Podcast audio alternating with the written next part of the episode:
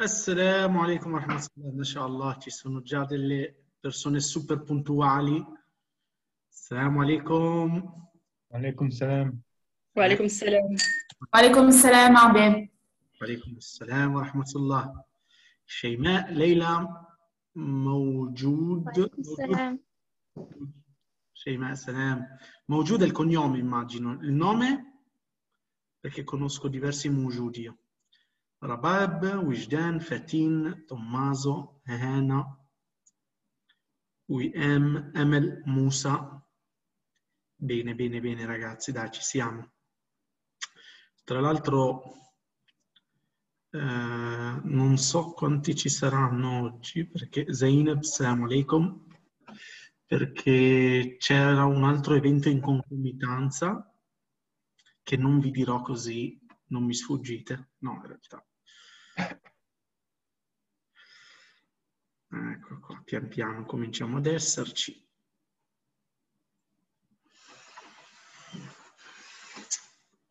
Allora ragazzi, com'è da voi il tempo? Diciamo... E dai, qualcuno... Eh, torrido proprio. Dove sei Tommaso te? Eh, a Frascati, Scusa, dove? eh, nei Castelli Romani. Mi- mi- Castelli Romani è, è tipo il paesino? È un gruppo di paesi che confina con Roma. Ah, ok, ok, ok, quindi sei un romano. Ah, qualche Sì. settimana fa ero a Roma, Ah sì? mi, so- non- mi so- mi son pentito di non aver scritto sul gruppo chi è di Roma, chi è Armani, perché ci sono state quattro ore di vuoto in cui mi sono annoiato. Eh, ma vabbè, non è che c'è tanto da fare adesso, sai, con quello che è successo. Cosa è successo? Beh, sai, tutto il fatto della, insomma, la pandemia e tutto quanto, insomma, siamo un Ah, po' ok. sempre... No. Sì, sì, no, vabbè, ma eh, era, era- In realtà sono andato, sono andato a vedere un- per la prima volta le fontane di Trevi, spettacolare, Ah, spettacolare. Colosseo l'avevo già visto, cos'è che ho fatto? Poi mi sono fatto derubare da uno di quei ristorantini ma i ristorantini tipo quelli halal degli indiani? No, no, un ristorantino normale al centro, però Ah. era bellino, c'era l'ambiente, ero con mia mamma e ho detto dai, mamma mia, hanno Eh, devi, devi chiedere consigli a quelli del posto perché sennò ti spennano qua. Sì, sì, sì, infatti, hanno massacrato. Sì, sì. Era lì, sì, mamma, prendi tutto. Bam! Eh, sì. Ma io qualche volta vado in un ristorante halal che sta mm, vicino Termini. Ah, sì, ah, Termini. No, no, io parla- ero proprio in centro, centro, centro. Ah, ok, ok, ok, A ok. tipo 100 metri dalla fontana di Trevi. Ho capito. Sì, no, lì è rischioso, sì, sì, sì. Lì è rischioso. Sì. Economicamente rischioso. Adesso lo so pure io. No, che dici ogni tanto magari l'esperienza vale la pena pagarla, no? Mhm. Però era abbastanza mediocre. No, vabbè, ma non è, non è che, non è che sono tutti meravigliosi. Io poi, insomma, da, più o meno da romano posso, posso, insomma, capire un pochettino a naso dove conviene andare e dove no. Mm. So che una persona rimane colpita quando è nella capitale, insomma, magari da qualche stereotipo, no? Però comunque sì, è meglio stare attenti, soprattutto qui a Napoli. Eh, insomma, è meglio...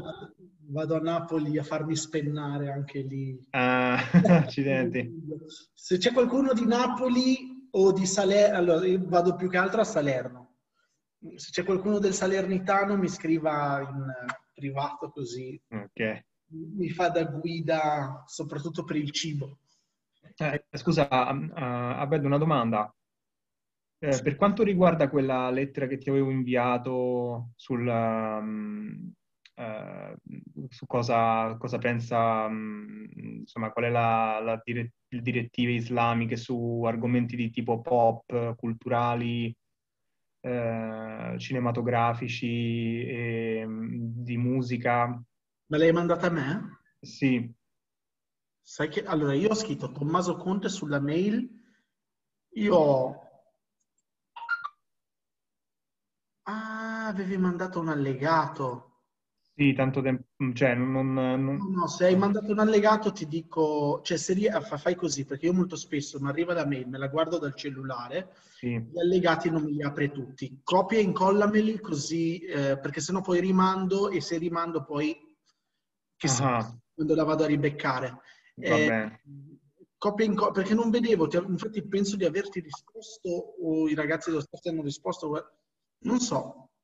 Pensavo Mm, che non ho fatto apposta a non rispondere, comunque mandamela senza allegato, ok, non c'ho il problema. va bene, va bene. Bene ragazzi, bene, bene, bene. Ecco, Come ad esserci.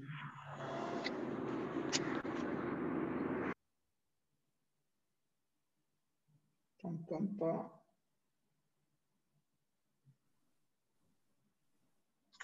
Ok. Ok, qualcun altro di Sale- vicino Salerno, Napoli? C'è?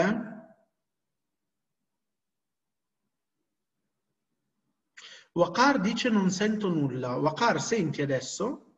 C'è qualcun altro che non sente?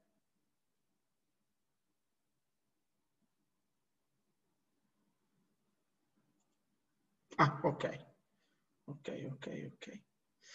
Bene, dai, aspettiamo di arrivare a 30 e partiamo, inshallah, con... In realtà 30 è un numero che...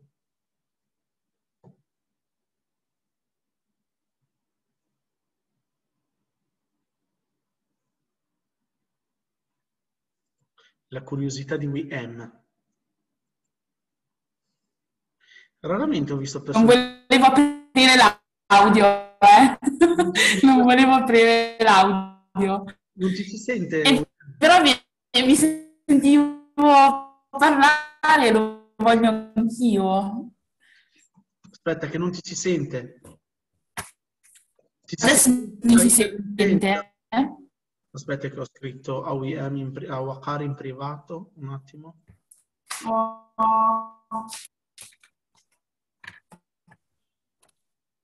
WM ti si sente intermittenza. Bene ragazzi, abbiamo superato i 30. No, nemmeno adesso?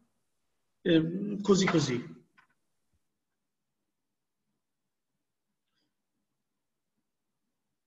Ok. Allora. Bismillah wa salatu wa salam ala rasulillah wa ala alihi wa sahbihi wa man wala. Eh, oggi inshallah andremo a eh, approfondire, allora contestualizziamo, questo workshop è inserito all'interno di una serie di workshop. È vero che sta bene da solo anche questo workshop, se qualcuno non ha mai partecipato a niente agli altri, agli altri workshop va bene lo stesso, può trarre grande vantaggio da questa cosa qui, però in generale questo è un workshop inserito all'interno di, eh, di una serie di workshop che stiamo organizzando con la community Strong Believer. Ok? Eh, questi workshop hanno degli obiettivi ben specifici. Uno, crescita spirituale, quindi miglioramento dal punto di vista spirituale. Due, è farvi inserire in qualche modo in una buona compagnia, perché comunque sono dei workshop eh, in cui si può interagire per chi vuole, chiaramente poi c'è chi è molto portato ad essere solo un osservatore, però per chi vuole mettersi in gioco, conoscere nuove persone, dire la propria, sentire quel, cosa dicono gli altri, è un'ottima opportunità, quindi questo è un secondo obiettivo. Il terzo obiettivo è che sia una fonte di spunti, tra virgolette, eh, da poi ricondividere ne- nella community con gli altri 2000 partecipanti al gruppo, ok? Perché comunque qui partecipiamo qualche decina a questi incontri qui.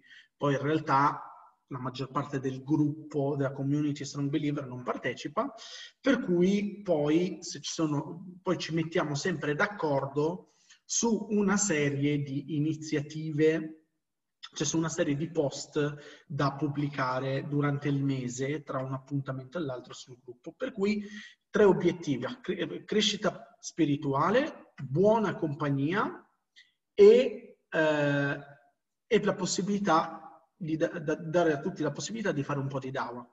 Ok? E questi, questi sono i tre obiettivi e gli argomenti che abbiamo, com- come abbiamo affrontato diciamo, il programma, siamo partiti da Allah e la conoscenza di Allah subhanahu wa ta'ala.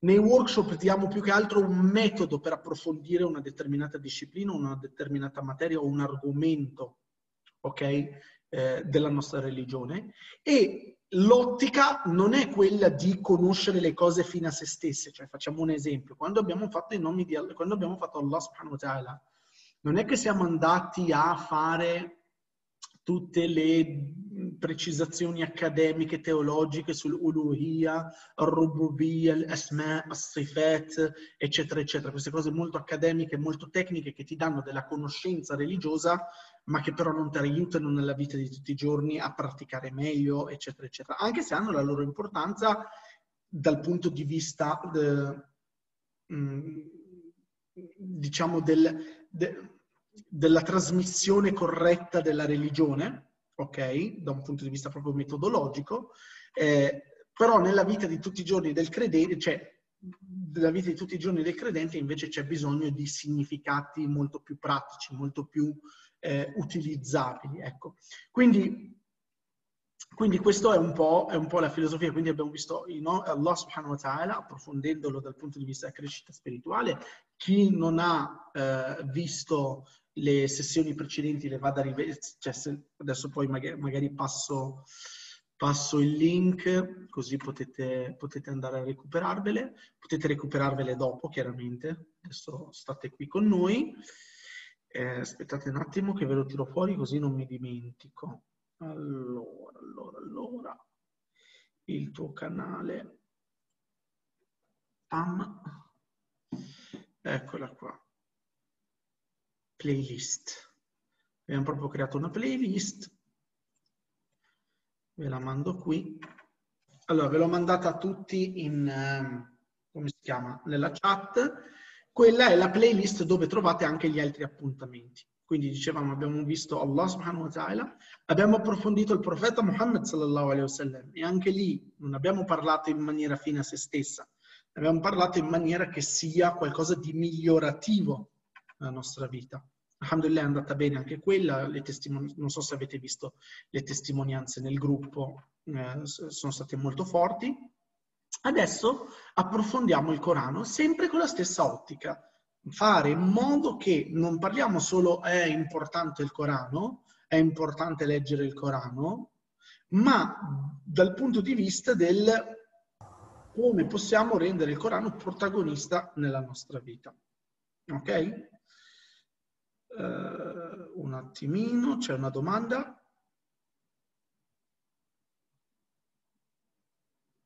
No, ok. Allora, vorrei porre una domanda che riguarda la mia vita di tutti i giorni, da parte alcuni colleghi che lavorano bestemmiano tanto, eh, sta là ogni volta che qualcuno bestemmia, però il problema è che a forza di sentire tutti i giorni comincia a girare nella mente, questo è molto fastidioso. Dopo ne parliamo, Wakar, ricordami la domanda dopo ok? Perché potrebbe esserci una... perché il workshop è diviso in, eh, in sessioni, cioè in sezioni. Ci sarà una prima parte, una seconda parte, una terza parte. C'è una parte in cui questa domanda può essere, eh, può essere discussa, ok? Eh, quindi affronteremo anche il Corano dal punto di vista pratico e facciamo quella che è una, un incipit che in realtà chi è, ha partecipato a tutti i workshop eh, chi ha partecipato a tutti i workshop eh, gli sembrerà ripetitiva, ma in realtà è importante ripeterla per inserire tutto nel contesto. Perché vedo mio figlio nel, nella chat? Ok. Eh, quindi l'incipit qual è? Allah subhanahu wa ta'ala ci ha creati come suoi khalifa, come suoi vicari in questa terra. Io martello tanto su questa cosa qui, perché su questa ruota molto del progetto Strong Believer. Ok?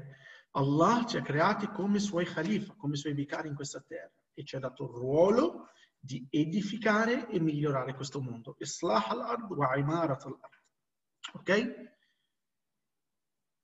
E il Corano, andremo a vedere, andremo ad analizzare il Corano proprio dal punto di vista del Khalifa. Che ruolo ha il Corano nella vita del Khalifa? E adesso cominciamo subito a discutere. Ok? Quindi Allah subhanahu wa ta'ala ci ha dato il Corano con diverse funzioni nella vita del Khalifa. Ok?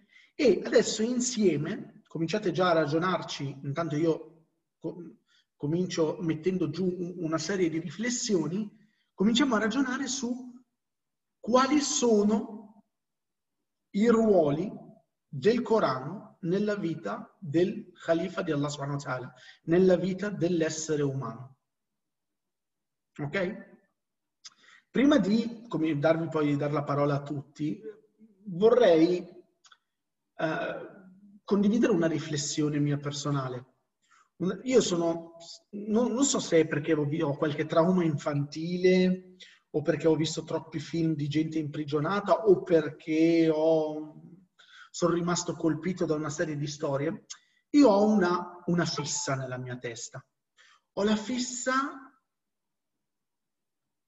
di chiedermi sempre, ma se io fossi stato nella situazione, nella, al posto di, ok? X persone, queste X persone sono musulmani che hanno resistito e sono stati forti davanti a una grande oppressione, o sono stati imprigionati, o sono stati torturati, o sono stati aggrediti in guerra, o eccetera, eccetera. Ok? Per esempio, uh, Omar al-Mukhtar, Omar Mukhtar da zero, da sheikh di una zawiya, ok? Si è trovato a dover combattere il colonialista, a dover organizzare gli uomini da zero e a dover combattere in una situazione di grandissimo svantaggio, ad andare avanti, a vivere una vita molto dura, molto difficile, è resistente alla tentazione della corruzione da parte del nemico, ok? E a vivere davvero nelle grotte, nel... Ragazzi, cioè, io l'altra volta ero, ero, in treno che mi sono addormentato un attimo storto, ero lì mai più in treno, robe. Cioè, per dire, mo, molto spesso noi siamo molto abituati alla comodità. Quando andavo a vedere la storia di Omar al-Mukhtar che rimanevano giorni nascosti nelle grotte per giorni a fare dei sacrifici pazzeschi, a fare la fame, perdere amici più stretti, perdere la famiglia. E ogni tanto mi chiedo, ma io come avrei reagito in una situazione di grande pressione come questa? Ok? Oppure, per fare un esempio così soddisfiamo, cioè non facciamo solo esempi maschili. Zainab al-Ghazali. Zainab al-Ghazali che è stata messa in prigione hanno provato ad umiliarla denudandola e mettendole dei cani che, che, per, per, farla sbranare dai cani. Guardate quanta, quanta, quanta atrocità. In una prigione per farla sbranare dai cani Subhanallah, Allah poi l'ha salvata perché i cani si sono acquietati davanti a lei, anche se sono addestrati per sbranare la, la vittima. Però il coraggio, la fermezza di rimanere saldi in situazioni del genere. Oppure l'altro giorno ascoltavo la, un'intervista a, al Qadradawi che mi ha passato il fratello Omar Khan su, via WhatsApp ascoltavo questa intervista in cui raccontava dei tempi in cui era stato imprigionato dal regime eh, egiziano e, e raccontava di come lui e gli altri prigionieri, tutti i prigionieri per il fatto che erano musulmani, per il fatto che portavano avanti idee di giustizia sociale con una, un sostegno, diciamo, dal punto di vista della filosofia islamica, e come hanno resistito alle vessazioni. E anche lì mi chiedo, cosa avrei fatto al suo posto? Perché lui raccontava cosa gli hanno fatto, cosa hanno provato. E subhanallah, in tutti, adesso io ho fatto tre esempi, Omar al-Mukhtar, Sheikh Qaradawi e Zainab al-Ghazali, però si possono fare tantissimi esempi. E si trova un elemento comune tra tutte queste persone, la presenza del Corano all'interno della loro vita. Ok? La presenza, cioè tutte quelle cose a cui noi aspiriamo, tutte quelle persone a cui noi aspiriamo nella nostra civiltà, che dici cavolo che forza che hanno, cavolo che eh, io non so se sarei così forte al loro posto. Eh, ma in teoria è così, ma loro sono riusciti a fare le cose teoriche che tutti sappiamo in pratica, nei contesti più difficili. Trovi sempre che avevano un rapporto straordinario con il Corano. Omar al-Mukhtar raccontano i suoi amici, i suoi compagni di battaglia, che quando non faceva strategia, quando non mangiava e quando non dormiva e quando non combatteva, leggeva il Corano. Zainab al-Ghazali non solo aveva un grandissimo rapporto col Corano, ma ha fatto addirittura opere sulle sue riflessioni sul Corano.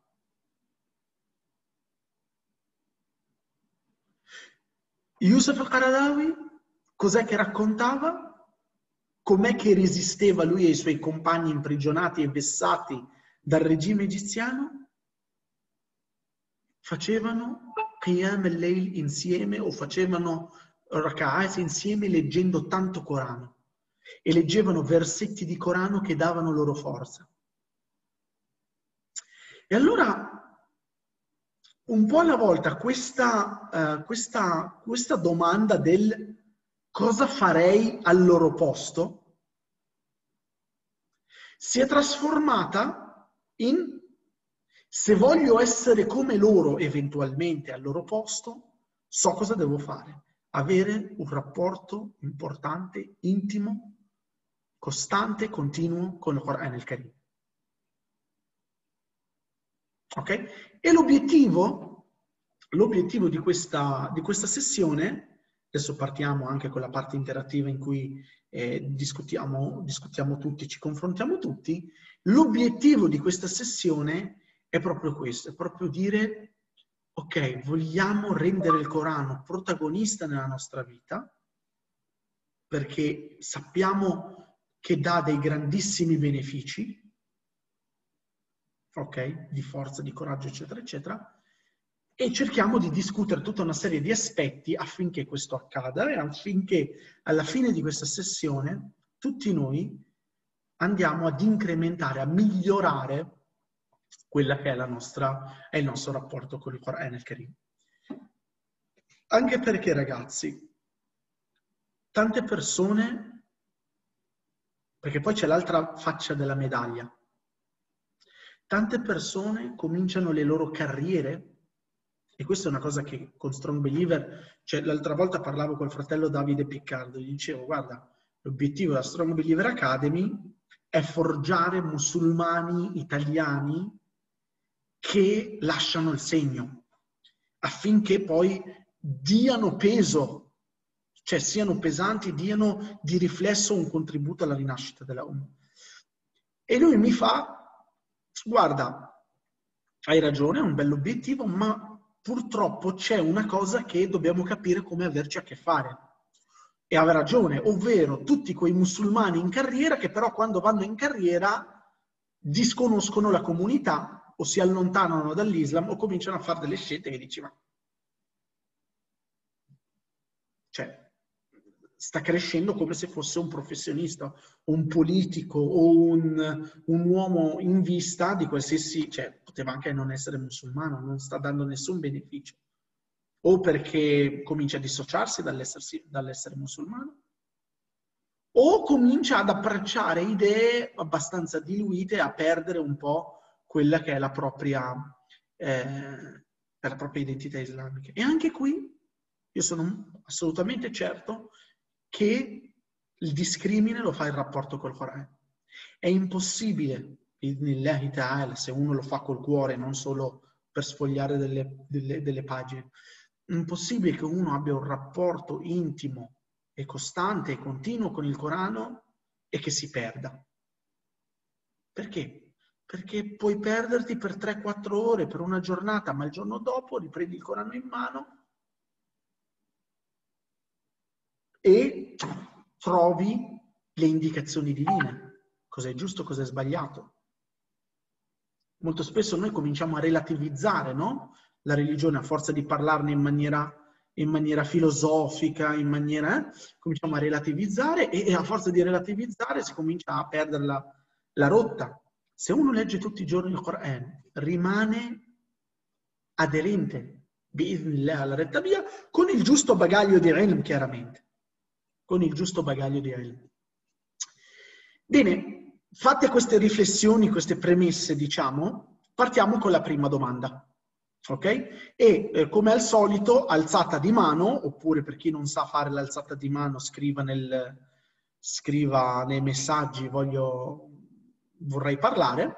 Ok? Per alzata di mano rispondiamo a turni a quali sono le funzioni del Corano nella vita del Khalifa. Abbiamo risposto in parte, Ok? Però quali sono le funzioni del Corano nella vita del vicario d'Allah, nella vita del credente, dello strong believer?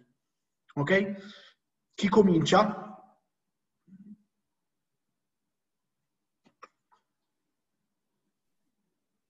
Chi comincia, se no chiamo io. Dai, parti Omar, così, così rompi il ghiaccio.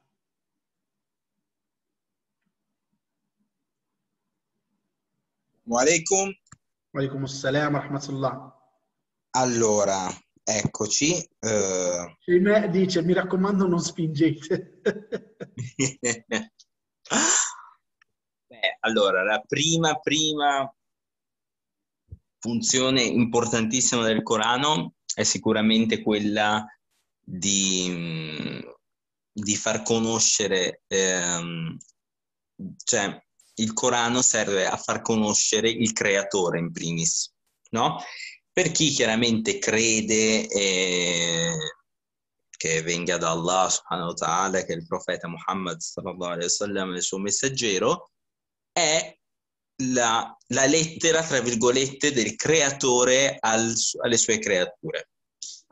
E questa è la cosa, punto numero uno, che secondo me è importante, perché spesso quando quando si vuole un attimino a dimostrare la veridicità del Corano, eh, ci si perde spesso anche facendo interpretazioni mh, mm, magari forzate del Corano, con la questione dei miracoli scientifici, eccetera, che io non è che rinneghiamo perché sono realtà, però ricordiamoci che l'obiettivo primario è Allah si è fatto conoscere tramite il Corano. E secondo luogo, eh, nella funzione del, della vita del Khalifa di Allah eh, sulla terra è appunto è guida, metro di misura. Eh, uno dei nomi del Quran è Al-Furqan, cioè ciò che mh, mm, lo strumento, il discrimine, cioè ciò che scinde il bene dal male, il giusto dallo sbagliato. Ok. Ok, quindi numero uno funzione del Corano nella vita del Khalifa è conoscere il nostro creatore. Allah ci ha dato lui, lui nasce. Eh, ragazzi, mi raccomando, sblo- eh, bloccate il microfono quando non state parlando. Noi nasciamo, cioè, nasciamo, ok?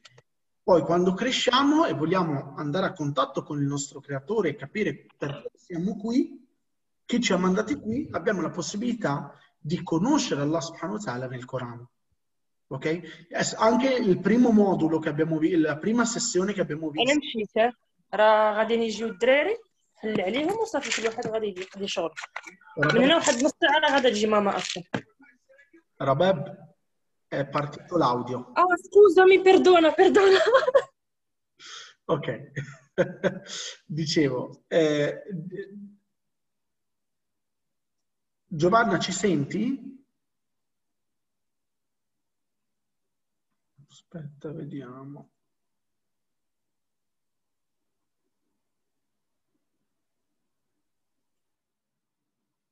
Non, non capirei, non saprei. Allora, eh, dicevo, quindi conoscere il nostro creatore, noi nel primo modulo, Esma Allah al-Husna, e le- la descrizione della forza di Allah subhanahu wa ta'ala, delle sue caratteristiche, della, della sua misericordia, eccetera, eccetera, chi è che ce l'ha raccontato? Il Corano. Il Corano. Ok? In primis. Poi anche l'Ahadith al-Qudsiya, però in primis il Corano. Ok? E poi la seconda cosa, guida e discrimine. Quindi ci guida e ci, diciamo, è lo strumento con cui distinguiamo ciò che è giusto da ciò che è sbagliato. La seconda persona che aveva chiesto la parola era eh, Mujud. Eh, sì. Mujud, ci sei? Non ti sento. Un attimo. Ti senti? Sì? Ciao alaikum. Walaikum assalam wa rahmatullahi wa barakatuh. Fatima Zahra. Ah, salam Fatim Zahra. Ok. Ce l'ho fatta. Ehm, allora, per me il Corano, eh, a parte tutto ciò che ha detto il fratello Omar, ehm, è proprio un libretto di istruzioni. Un? libretto di istruzioni, Ok. Nel quale bisogna vivere e, e solo seguendo le sue indicazioni il vero musulmano vive in maniera eh, degna, mm, proprio vive bene, vive sereno nonostante i problemi. Cioè, vivere bene intendo eh, con il cuore sereno, così si ha un contatto molto molto forte con Allah subhanahu wa ta'ala e io personalmente l'ho provata sta cosa. Io anni addietro non, eh, non ero tanto a contatto o quasi per niente a contatto con il Corano, ma alhamdulillah in questi ultimi tre anni, particolarmente in questi tre anni, ho la costanza di leggere tutti i giorni, tutti i giorni, alhamdulillah, e mi ha cambiato la vita. Quindi veramente ti rendi conto eh, quanto, quanto è importante per un musulmano il contatto con il Corano in maniera quotidiana e averlo, cioè, quando poi non lo leggi senti qualcosa che ti manca, insomma. E poi per non parlare appunto, subhanallah, delle volte che si- hai delle domande, hai dei dubbi e mentre leggi il Quran ti rendi conto che hai le risposte lì sul momento. E sembra che ti parli esattamente a te, a te, quella- a, a quella persona specifica. Assolutamente, assolutamente.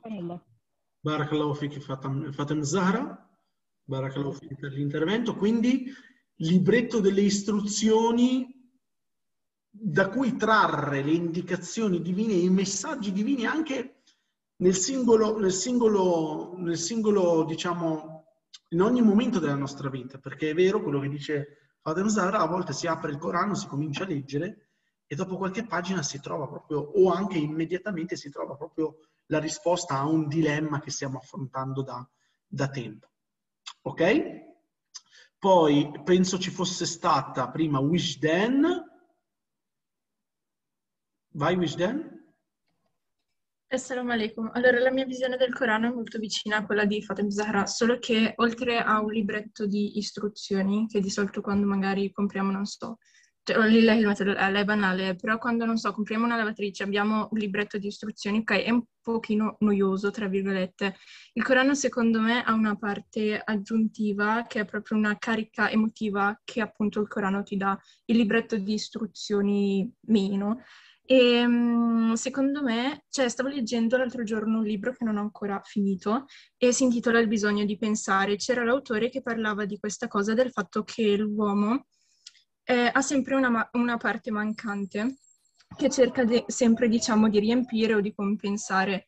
E secondo me il Corano va a eh, compensare questa parte che a tutti noi manca, ecco. Assolutamente. Barakallahu fiki per l'intervento. Quindi, eh, oltre a tutto quello che è stato detto, Wishden eh, aggiunge anche il fatto che ti dà anche una ricarica emotiva. Ok? Barakallahu fiki. Eh, diamo la parola a Denia, poi vediamo anche tutte le domande che sono state poste. Denia, vai. Eh, sì, assalamu alaikum. Per me una delle funzioni del Corano è ricordarsi di qualcosa, tipo ricordarsi anche di chi siamo noi, qual è il nostro ruolo. Cioè il Khalifa stesso, leggendo il Corano, si ricorda quello che, che è il suo ruolo in questa vita, si ricorda di chi è Allah, di chi è Dio, di chi sono i profeti, di chi è anche il profeta. Cioè comunque ricordarsi di queste cose o o anche dell'importanza di, ehm, di altre, tipo l'importanza di avere pazienza in certe situazioni, ci ricorda come affrontare alcuni- alcune situazioni di dolore o anche di felicità, Com- ci ricorda, ehm, è come se ci rimettesse in contatto con, eh, tra virgolette, il nostro nucleo, nel senso, ci, ci ricorda un po' di tutto, ecco, ci, Sì, in ci generale come ricordo. Ok, è uno strumento che ci permette di continuare a rimanere centrati dal punto di vista del ruolo, di ciò che è giusto, che è sbagliato, eccetera, Sì, eccetera. esatto. Tra l'altro questa qui è una cosa importante perché io, come dico sempre anche agli studenti della Strong Believer Academy, eh, c'è differenza tra sapere le cose e poi ov- e interiorizzarle e barra eh, applicarle. Ok? E il Corano, eh, allora ci sono, adesso nel mondo della formazione, no? Ci sono due tecniche. C'è la tecnica del ti insegno le cose come elenco di argomenti e questa è una tecnica che viene usata più che altro quando vieni formato su informazioni, non su abilità, non su cose pratiche che devi interiorizzare, praticare o su questioni de- di cambiamento del mindset. E poi c'è la formazione a cerchi concentrici. Ok? Il Quran al Karim, subhanallah, molto spesso uno dice, ma cavolo, ma perché ripete le cose 30.000 volte? Perché è organizzato nel modo in cui è organizzato? Cioè non è un modo ordinato di affrontare gli argomenti, perché non è quello l'obiettivo. L'obiettivo non è semplicemente informativo. ok? L'obiettivo è di fare interiorizzare continuare a ricordare le cose importanti. Infatti le cose importanti vengono ricordate x volte, per esempio Allah subhanahu wa ta'ala e la sua forza, viene ribadito decine e decine e decine di, vo- di fo- di volte. Allah subhanahu wa ta'ala, perdonatemi le sue caratteristiche. Poi ci sono una serie di aneddoti chiave, che sono dei pilastri, per esempio la storia di Musa salam, eccetera, eccetera, che, vengono, che sono molto importanti, o le storie di Beni Israel, che sono molto importanti come esempio per noi, quindi anche quelle vengono ripetute x volte da sfaccettature diverse, non è che vengono copia e incollati i versetti. E via così. Ma, ma poi ci sono delle cose, per esempio, talaq, se ne parla una volta, il, perché quello basta che lo sai una volta, basta, non è che c'è qualcosa da interiorizzare. Una volta che capisci come funziona il divorzio o come funziona una determinata punizione, un determinato eh, legge, una, viene ripetuta una volta. Per cui il, il Corano è organizzato da questo punto di vista non per darti un'informazione strutturata, ma per sottolineare le cose importanti ripetendole tante volte e eh, le cose invece eh, meno centrali le ripete meno volte. Ok? E questo è collegato, collegato all'intervento di Degna perché? Perché lei ha eh, sottolineato una cosa importante, ha sottolineato il fatto che il Corano, tutto quello che abbiamo detto, eh, il Corano ha la funzione di ricordarcelo, di riportarci sempre al centro, di riportarci sempre sulla retta via, ok? E anche legge, leggerlo in maniera ordinata e rileggerlo e rileggerlo, no? Io, a me dicono che bisogna avere un costante contatto con il Corano, perché questo? Perché se lo perdi, questo costante contatto con il Corano e quotidiano contatto con il Corano, il rischio è che dopo un po' certe cose, anche se le sai, le dimentichi, diventano meno gravi nella tua testa, diventano meno presenti. Tutti noi sappiamo che Allah è forte e Allah è con coloro che sono eh, credenti, che operano nel bene. Però a volte magari nel mezzo della, della tempesta possiamo dimenticarcelo o può passare un'informazione in secondo piano e quindi ci facciamo prendere dall'ansia, dalla preoccupazione, eccetera, eccetera. Se uno ha un costante contatto col Corano, se lo ricorda, lo rilegge e dice, ah, è vero, mi stavo preoccupando per niente. E cose di questo genere. Barakallahu fiki Denia. Adesso passiamo alle domande e poi ripartiamo con eh, chi ha alzato la mano. Eh, abbiamo la domanda di eh, Waqar. Ho provato diverse volte a leggere il Santo Glorioso Corano con la traduzione perché non capisco l'arabo, ma leggere la traduzione anche in dettaglio, cioè con tafsir, non ho capito bene cosa potrei fare o chi potrebbe insegnarmi a capire bene il messaggio del Corano. Waqar, dopo una delle ultime sezioni, come sempre ci sarà una parte di condivisione dei, delle, delle, eh, di fonti. Noi alla fine di ogni, sezio, di ogni workshop diamo dei, delle fonti di approfondimento e ce le scambiamo tra di noi. Ok? Io ve ne vi dico le mie, voi vi, mi dite le vostre e, e, e, mettiamo i link. Poi si creerà un post su Facebook e nominiamo già da subito WeM come autrice. Eh, faremo un post su Facebook con tutte le fonti per andare ad approfondire quello che hai chiesto. Ok?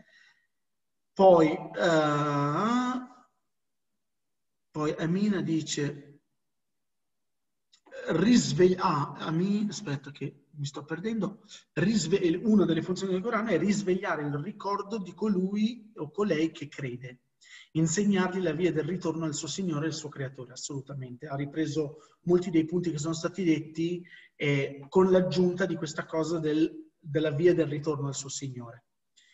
Eh, Sheimeh chiede come evitare un'interpretazione sbagliata del Corano. Allora, la, la risposta è, abbastanza, cioè, è, è, è che bisogna affiancare alla lettura del Corano un aumento della propria sapienza. Cioè deve essere una cosa che va avanti di pari passo.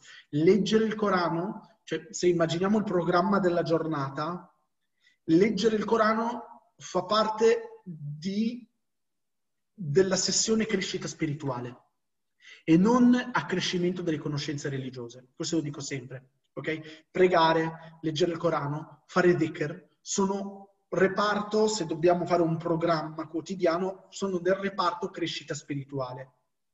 Ok? Poi c'è il reparto, come questo workshop, questo workshop è reparto crescita spirituale, non è crescita di sapienza religiosa, o può esserci, ma è collaterale, non è centrale. Ok? Il reparto crescita conoscenza religiosa è un'altra cosa. Ok? E quello lo fai con i corsi, con i libri, eh, eccetera, eccetera. Ok? Per cui per evitare un'interpretazione sbagliata del Corano è importante coltivare in parallelo avere un programma di crescita della, cos- della conoscenza religiosa. Eh, dimmi se ho risposto, Shane. Umeima dice le parole del Corano che esprimono il timore di Allah subhanahu wa ta'ala per la punizione, poi esprimono la misericordia di Allah subhanahu wa ta'ala, perdonatore e misericordiosità. Umeima quindi ci ricorda che il Corano ha anche la funzione, ok, di ricordarci e di tenerci in equilibrio tra il timore e la riverenza di Allah subhanahu wa ta'ala e la, e la riverenza della sua punizione e ricordarci che Allah è misericordioso e che è colui che ci ricompenserà. Quindi la lettura del Corano nella vita del credente ci tiene in equilibrio tra paura, cioè paura e, e ambizione di miglioramento. Ok? Poi adesso passiamo a chi ha alzato la mano perché così, e poi riprendiamo con le domande. Hajar, Hagar, scusa. Assalamu alaikum, Hagar. Eccomi, assalamu alaikum. Ehm, volevo dire due cose collegandomi a quello che ha detto Dania riguardo ai profeti, no? E, e poi un'altra cosa riguardo al, a cercare di eh, all'interpretazione. E, ehm, io ho trovato, uh, durante, crescendo, eh, quando i miei genitori cercavano di insegnarci eh, l'Islam, ci raccontavano molte storie, erano le storie dei profeti, quindi io penso sia fondamentale, almeno per me è stato molto importante eh, leggere le storie dei profeti, eh, che sono, come hai detto tu all'inizio, hai aperto eh, la, questa sessione parlando de, di quegli esempi di persone che hanno resistito a una difficoltà. Quindi noi nella nostra vita abbiamo bisogno di esempi molto più grandi di noi e i profeti sono ovviamente la massima, il massimo esempio che, che possiamo prendere come, eh, come punto di riferimento. E poi una cosa che io mi sono anche un po' divertita a fare è stata quella di scrivere tipo una sorta di diario le storie, mettendoci anche magari mia, un mio pensiero. Eh, e tra l'altro per curiosità sono andata a vedere anche ehm, magari la Bibbia cosa diceva su questa, magari la, Mosè che cosa raccontano, che cosa viene scritto nella Bibbia eh, o, o, nella Torah, come viene interpretato, quali sono le differenze. Anche questo aiuta secondo me a un'interpretazione, a com- comprendere un po' di più come è strutturato. Barakallahu fiki, barakallahu fiki. Quindi assolutamente il Corano è anche una fonte di storie ispirazionali, di storie motivazionali, di storie da cui possiamo trarre insegnamento, eh, da cui possiamo trarre saggezze, ok, che poi ci guidano nella nostra vita. Assolutamente, questo è un, è un dettaglio straordinariamente importante. Ok, aspetta che... Ok. Poi abbiamo... Uh, abbiamo leggo, un, leggo un commento e poi do la parola a una delle persone che hanno alzato la mano. Secondo me appro- apprezzare ciò che lo rende miracolosamente perfetto, interiorizzando il fatto che è da, ah, da una parte ha una funzione di begina e dall'altra parte e, e l'altra funzione è guidare, quindi eh, al-huda. Quindi nel momento in cui si è completamente a proprio agio con il fatto che sono parole di Allah, si è pronti ad ascoltare la sua guida, quindi diventa più facile seguire. Ok? Assolutamente sì. Eh, il, ruolo del Corano oltre a tutto quello che è stato detto, è ben esemplificato da questi due termini, al-huda e al-bayin. Al-huda la guida, ok? Quindi guidarci, il bayin è dimostrarci, ok? È mostrarci e dimostrarci la verità. Ok? E poi abbiamo, uh, adesso io non so l'ordine, Wakar dice quanto dura ancora l'incontro? Allora l'incontro non lo so, in realtà non è programmato, cerca di stare il più possibile Wakar, poi se dovessi alla fine, alla fine se dovesse non esserci più tempo per te, eh, ti, cioè, ti mando la registrazione, inshallah. Ok? Chiaramente partecipare dal vivo è meglio, però più riesci a stare meglio Eh, Hajar dice il Corano secondo me è anche un mezzo con cui riusciamo a fare tante hasanat, visto che ogni lettera corrisponde a 10 hasanat. Assolutamente sì, quindi anche una grande grande, grande fonte di hasanet. Io eh, non so chi ha alzato la mano prima e chi dopo, do la parola a um, Fatima. Salam alaikum. In realtà l'aveva alzata prima Parmida, quindi se vuole parlare lei. In realtà lo sapevo, però, dato che non... Ah. lo sapevo, però poi quando ho detto non so chi ha alzato prima la parola, se davo la parola a Parmida poi sembrava facessi le preferenze, perché mia moglie... Ok. Ok, mm. allora, salam alaikum a tutti. In aggiunta a quello che hanno già detto tutti, eh, per me il Corano, oltre ad essere il manuale del credente, del vicario, che lo, che lo, aiuta appunto a chiarire e a capire come svolgere la sua missione, perché come può il vicario capire qual è la sua missione senza un manuale, e è anche l'ancora di salvezza al, alla quale lo stesso vicario fa ritorno nel momento di, di debolezza nella sua missione. E, ehm, per me il Corano è la parola dello subhanahu wa che, che, va a riempire quella che è la nostra essenza, cioè eh, la nostra anima, e che come ha detto la sorella prima, non mi ricordo il nome, ci si sente sempre un vuoto dentro di noi perché quello che tendiamo a fare è quello di riempire la parte materiale, cioè il nostro fisico, il nostro corpo, ma non la nostra anima, mentre il Corano e tutte le ibadat eh, ci riportano a quella che è la nostra essenza la nostra reale origine. E, ehm, infatti, subhanallah, più, più, lo si legge, più ci si sente in qualche modo elevati e in pace e nel nostro reale stato di, di essenza. E, um, un'altra cosa che volevo aggiungere è che eh, secondo me la nostra interpretazione del Quran è in linea con il nostro percorso spirituale, cioè i nostri peccati e la lontananza dalla subhanahu eh, app- appesantiscono il rapporto con, con, il Quran e limitano anche la nostra basira, cioè la nostra non so come tradurla. E, e più ci si purifica l'anima e, e l'intenzione, più, più, si riesce a, fam- a, familiarizzare con il Quran e a assimilare i suoi concetti. Barakallahu Fiki per l'ottimo intervento Fatima. E adesso leggo un commento, do la parola a Parmida, poi a Omar, poi passiamo alla prossima domanda perché sono passati 47 minuti, siamo ancora alla prima, alla prima sessione, ce ne sono altre molto belle, secondo me, anche emotivamente da vivere. Come sapete c'è sempre anche un... cerchiamo di vivere anche dei momenti mm, coinvolgenti.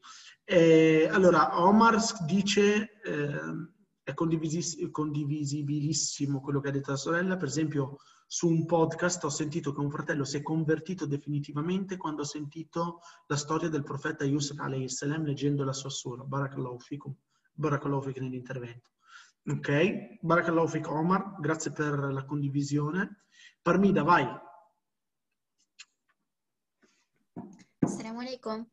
Eh, io volevo dire che appunto a proposito del, del Corano nella vita del, del, credente, secondo me è anche una grandissima prova del, della realtà effettiva della nostra fede, nel senso che all'interno del Corano noi troviamo per esempio consigli eh, e, comunque commenti, cose che Allah diceva al, ad esempio al profeta salam, e noi vediamo che in realtà hanno a che fare anche con noi, cioè come può essere che chiunque eh, dall'origine dei tempi fino, non so, l'ultimo uomo fino al giorno del giudizio, in, a prescindere dai tempi, a prescindere dai luoghi, chiunque apra il Corano può trovare informazioni che sono valide nella sua vita, consigli che gli fanno stare bene il cuore. Ecco, questa cosa secondo me è veramente una prova grandissima del fatto che che veramente la nostra religione è per tutti i tempi, per tutti i luoghi, per tutte le persone, a prescindere dalla cultura, eccetera, eccetera, tutte le differenze possibili e immaginabili ed è una prova grandissima del, della realtà, dell'universalità della nostra fede. E quando ce ne rendiamo conto, eh, cioè, la sensazione è veramente appagante, cioè veramente sapere di essere al posto giusto, nel momento giusto, sulla strada giusta, non c'è veramente prezzo, io credo, per questa cosa qua. Fra l'altro è un'esperienza che ho fatto recentemente e, e veramente ti dà una sensazione di connessione con, con Allah, ma anche col resto del creato, eh, perché ti, ti mette proprio fiducia nel fatto che sono prove a cui tutti in qualche modo siamo, siamo sottoposti. Allah quando consiglia, quando consola, quando rincuora i credenti, che ha sempre fatto, no? Che noi sappiamo che appunto ogni versetto, anche per esempio, venivano rivelati quando c'erano periodi di guerra nel, nella Sira, no? Periodi di guerra o periodi di carestia o l'anno della tristezza, insomma tutte situazioni brutte e, e noi sappiamo che nel Corano poi venivano rivelati versetti eh, su quelle situazioni, ma che in realtà sono adattabili veramente a tutti noi in tutte le nostre situazioni. E questo è un miracolo grandissimo, secondo me. E quindi quando te ne rendi conto è veramente un'esperienza di fede molto, molto, molto intensa. Ok, Barakallahu Fiki. Barakallahu Fiki Parmida per l'intervento. Poi andremo a vedere anche degli esempi pratici, delle condivisioni di esempi pratici. Vai Omar. Eccoci, allora, poi è, import- è importante anche ricordarci che il Quran, appunto, è stato anche detto molto bene da Fatima, è misericordia per il creato perché appunto è speranza per, um, per gli esseri umani, per il fatto che uh, guardate che la vostra esistenza non è fine a se stessa, non è che siete nati per morire, ma siete nati perché dovete adorare Dio, ma siete qua di passaggio, soprattutto in questa vita.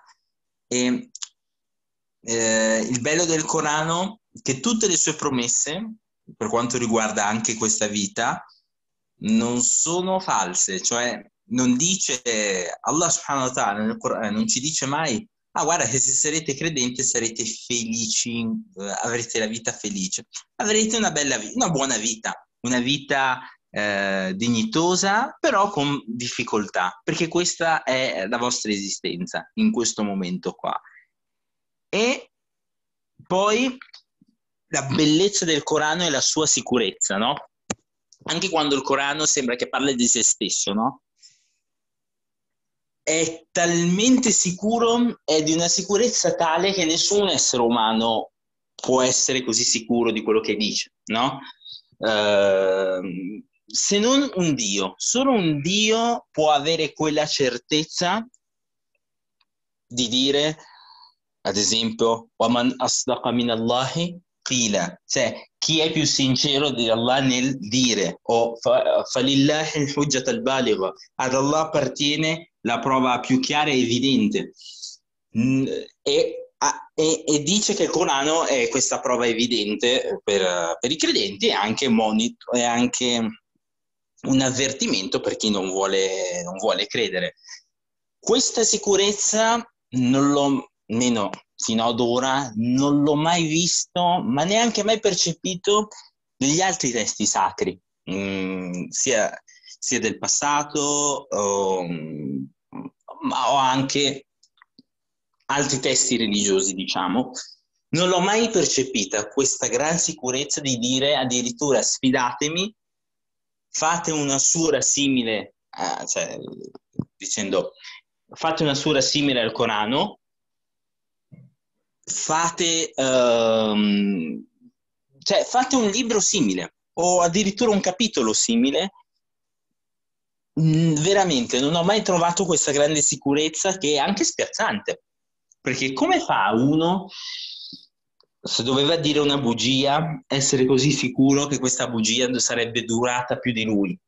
Così tanto a lungo, così e avrebbe influenzato miliardi di persone um, per così tanto tempo e i principi che enuncia rimangono sempre veri.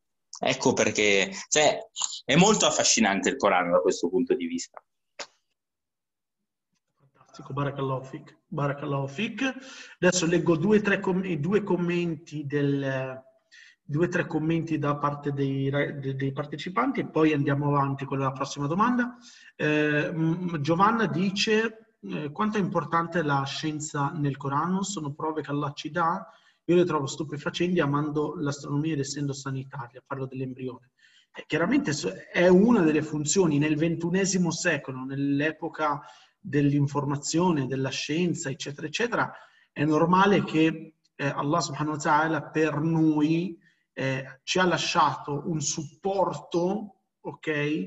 Una dimostrazione, delle dimostrazioni, dei miracoli scientifici eh, che aumentano, diciamo, su, che aumentano quella che è la nostra fede, la nostra sicurezza, la nostra fede, dandole anche un supporto razionale, ok? Anche, non solo, anche anche un supporto razionale perché la fede non è solo ed es- cioè è principalmente fede e poi c'è, c'è, tutto il resto del... ci sono tutti gli altri pilastri su cui ci si può, ci si può basare. Yassin invece propone una riflessione in merito a quanto riportato in Corano, in quanto alcune rivelazioni sono legate al contesto storico del profeta, altre rivelazioni invece vanno al di là del periodo storico. Eh, sì, allora, nel senso, eh, ciò che è scritto nel Corano in generale, se è nel Corano e Allah ha deciso che noi nel ventunesimo secolo dobbiamo leggerlo, perché un conto sono eh, alcuni, alcuni, magari alcuni tipi di, eh, alcuni tipi di hadith, eccetera, eccetera. Un conto è ciò che Allah ha scelto che rimanesse nel Corano per sempre e quindi che venisse letto anche da noi.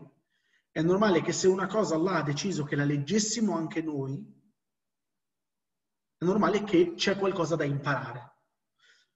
Per carità, bisogna anche avere la sapienza e la conoscenza e la lucidità di capire da cosa bisogna estrapolare un principio e da cosa invece bisogna estrapolare un insegnamento letterale. Questo sì, ma questo è il lavoro dei sapienti non dei filosofi, non della gente comune, dei sapienti, gente che ha dedicato la vita alla sapienza islamica e che ha gli strumenti per poter distinguere cosa è da trarre un semplice principio e cosa invece da prendere letteralmente. Ok? Però in generale questa è un po', è un po la, regola, la regola a riguardo, però io in questa cosa qui ti ringrazio per la riflessione ma in realtà riguarda la parte di abbiamo, crescita religio- di, di, conoscenza religiosa. Okay? Invece questo è più un incontro eh, con un focus per lo più spirituale. Però ti ringrazio comunque della riflessione perché ha dato l'opportunità di accennare a un argomento eh, importante. Eh, Denia dice, collegato a ciò che sta dicendo Omar, eh, questo è un libro su cui non ci sono dubbi, una guida per i timorati. Ha citato un, un versetto. Tra l'altro, per collegarmi a quello che ha detto Omar K, eh, una, una, delle cose, cioè quella sicurezza che trasuda il Corano, le parole di Allah, che ti fanno pensare, se ci rifletti profondamente, ma è una, non è razionale, è una percezione, è ciò che ha spinto Omar ibn Khattab, radiallahu anhu, la spinta finale a convertirsi. Perché quando ha letto Taha ma anzalna alayka al-Qur'ana litakhsha illa tadhkiratan litashqa illa tadhkiratan liman yakhsha تنزيلا ممن خلق الأرض والسماوات العلى الرحمن على العرش استوى eccetera eccetera quindi c'era Allah subhanahu wa ta'ala che parlava di se stesso cioè Omar ibn Khattab conosceva i poeti, conosceva la religione pagana, conosceva... Però per la prima volta sentiva delle parole, e per collegarmi a quello che diceva Omar, che diceva queste non sono parole se non di un creatore. Cioè si spingono troppo oltre nella sicurezza, nella descrizione, nel, nella maestosità, cioè si spingono troppo oltre per essere immaginabili o perché un essere umano possa arrivare ad avere, a osare di, di dirle. No? Quindi per collegarmi a quello che ha detto Omar. E poi concludo però davvero ultima cosa, quella di Omar, il fascino del Corano è anche che non sia mai stata modificata una virgola e se venissero bruciati e distrutti fisicamente tutti i testi del Corano verrebbe subito riscritto perché fino ai giorni nostri viene imparato ogni giorno da tantissime persone eh, ok, ok, barakallahu fikom, assolutamente, assolutamente. Poi, il secondo punto, ragazzi, cui, su cui volevo chiacchierare con voi, eh, beh, a parte che mh, facciamo un piccolo riassunto, ci sono stati dati tante funzioni del Corano, mi sento di aggiungere, in realtà è stato accennato, ma anche il fatto che il Corano è anche una fonte di tranquillità nelle tempeste. Cioè ci sono dei versetti, ragazzi, che in certi momenti della vita ti spengono, cioè ti spengono nel senso spengono l'agitazione che ha una persona. Oppure ti sono una fonte di coraggio, ci sono dei momenti che uno sta combattendo delle battaglie, eh, viene massacrato su tutti i fronti, le prende da tutti i punti di vista e poi c'è quel versetto che leggi, subhanallah, che, che ti fa rinascere, che dici cavolo, questo è il paradigma con cui interpretare questa situazione. Ok? E proprio eh, riguardo a questa cosa qui, eh, da questa cosa qui parte la domanda, eh, la domanda, diciamo, seguente su cui andremo a chiacchierare, ovvero in quali occasioni della tua vita, quindi adesso andiamo a parlare come sempre, cerchiamo di trarre le esperienze personali, in quali occasioni della tua vita il Corano è venuto in tuo soccorso e come. Quindi adesso è il momento di raccontare eh, degli aneddoti in cui c'è stato un momento della vostra vita in cui eravate persi, in cui, eravate, in cui eravamo anch'io con voi, eh, in cui eravamo persi, tristi, deboli, eccetera, eccetera, e in cui il Corano ci ha dato forza, ci ha dato guida, ci ha dato speranza, ci ha dato, eh, ci ha dato, ridato la forza di ricominciare, di rialzarci in piedi, eccetera, eccetera. Se qualcuno ha qualche... Uh, eh, allora, Giovanna dice eh, mi ha aiutato in momenti in cui volevo suicidarmi veramente. Questo è il massimo, il massimo del massimo, immagino, perché ha citato il versetto in cui Allah subhanahu wa ta'ala eh, dice che Allah cioè che ci sono gli ingiusti che tessono le loro trame e Allah invece ha anche lui tesse migliori, è il migliore degli strateghi, no? E, e, quindi questo ha dato speranza a Giovanna, se vuole parlarne col microfono è benvenuta, ha aiutato Giovanna eh, che giura che era in un momento che stava per suicidarsi e questo versetto qui, subhanallah, l'ha aiutata a sperare di andare avanti, a, a, a sperare che ha ancora speranza. Ok. Eh, Si sente? Sì, vai. Walaikum salam. Gua- Guarda, mm, chi- qualcuno mi conosce in Facebook, io ho avuto momenti, mi sono ammalata gravemente e ho subito poi un mobbing terribile eh, a seguito della mia, mm, quando mi sono convertita. Ho passato, ho una malattia molto grave e mm, ne ho passati di tutti i colori. Alla fine, vabbè, mm, a parte che non si sapeva che avessi questa malattia e pensavo veramente basta, la, la faccio finita, non ce la faccio. Mi ricordo che andai da una psichiatra per forza e la prima cosa che mi chiese di botto la psichiatra fu perché non lo fai? La mia prima risposta fu per Allah. Cioè fu solo quello che riuscì a fermarmi perché era talmente tanta la mia disperazione, il mio dolore. Io soffro di dolori cronici pazzeschi. Eh, prendo la morfina, sono obbligata a prenderla, che mi distrugge la, la, la vita completamente. Io sono una persona che a parte andare al lavoro e mi aggrappo proprio ai muri per andare al lavoro. E poi non faccio nient'altro perché non riesco. Eh, vi posso garantire che è solo la presenza di Dio che riesce a portarmi avanti. Mm, parecchie persone con la mia patologia eh, rinunciano, a, rinunciano a vivere. Questo lo, lo- tra l'altro l'ho appena letto, io pensavo di essere io, diciamo, una folle e invece no. E siccome ci sono state poi delle persone che mi hanno fatto veramente male, mi sono aggrappata a questo versetto, sentivo che era, diciamo che era mio, che era rivolto a me quando lo leggevo e ti posso garantire che le persone che mi hanno fatto del male, pian piano Dio, Allah, le ha eh, sistemate tutte. Non voglio entrare nei dettagli perché al- alcuni dettagli sono veramente, eh, non so se posso dirle, ma sono, alcuni sono terribili. Alcuni si sono addirittura ammalati di cancro, cioè si sono ammalati ancora più di me. Alcune persone sono state eh, li- eh, licenziate, eh, cioè gliene sono capitate nel giro di un anno e queste persone mi hanno fatto veramente del male. Eh, Subhanallah. gliene sono successe di tutti i colori.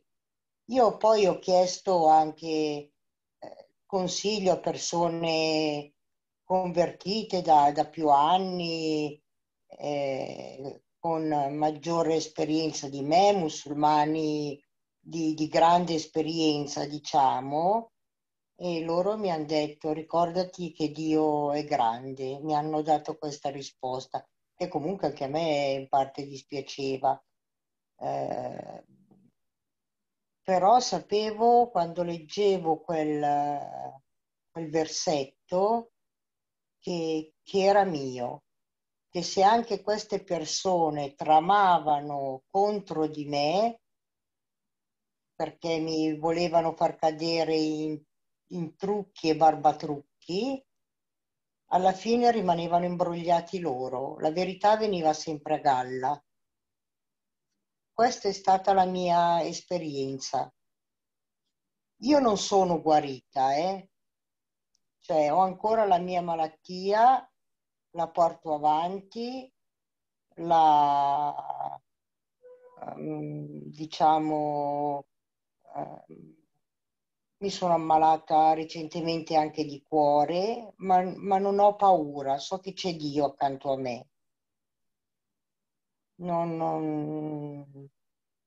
Io, vabbè, ero cristiana, a un certo punto sono diventata atea e, e poi mi, mi, sono convertita all'Islam, ma l'Islam è entrato nella mia vita, secondo me, in un momento eh,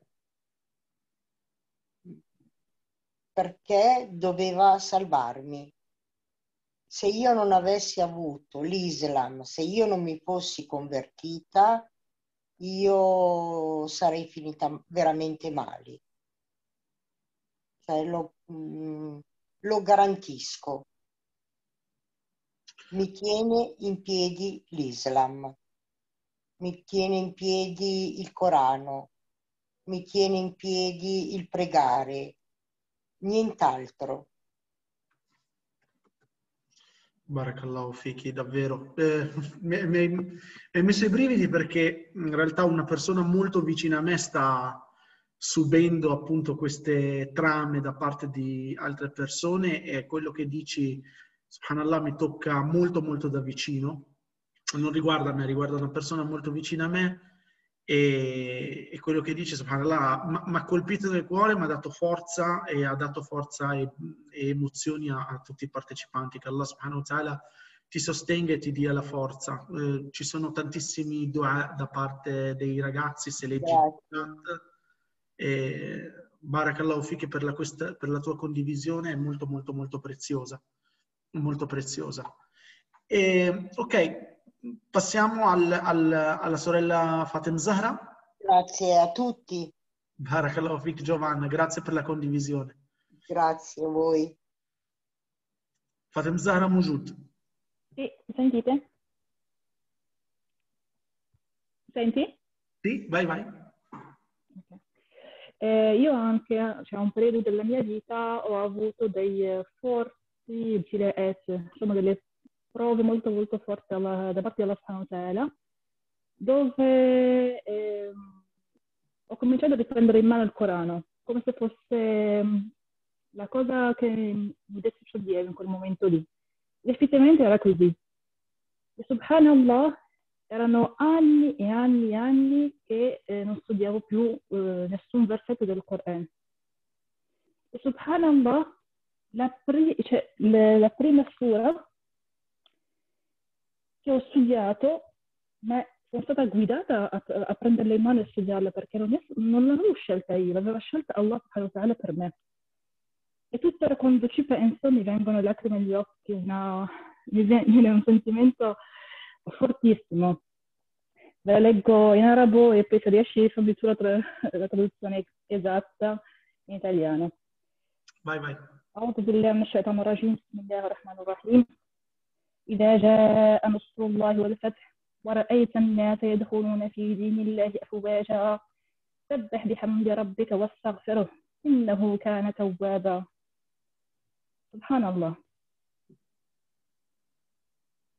Devo fare traduzione così anche le ragazze che non, non no, la, tra- la, traduzione è, eh, allora, cioè adesso la traduzione, i significati. Sì, il riassunto esatto, i significati. I significati sono, se qualcuno riesce a, a riprendere, se volete ragazzi, eh, la traduzione copia e incollarla, Ida già Nasrullah wal Fath, se arriva, quando arriva eh, la vittoria di Allah subhanahu wa ta'ala, ورأيت الناس يدخلون في دين الله أفواجا e vedi le persone eh, entrare nella religione di Allah a gruppi, a ondate.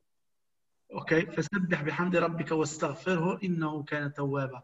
A quel punto, eh, quindi, eh, loda Allah subhanahu wa ta'ala e glorificalo e, e chiedigli perdono innahu kana tawwaba, perché lui è il perdonatore. Quindi questo è un po', è un po', è un po la traduzione. Quindi eh, Fatem Zahra, questo, questa, questo versetto, questa sura ti ha aiutato tantissimo in un momento, in un momento di... Esattamente, è stato come dire vieni qui che io sono sempre il perdonatore.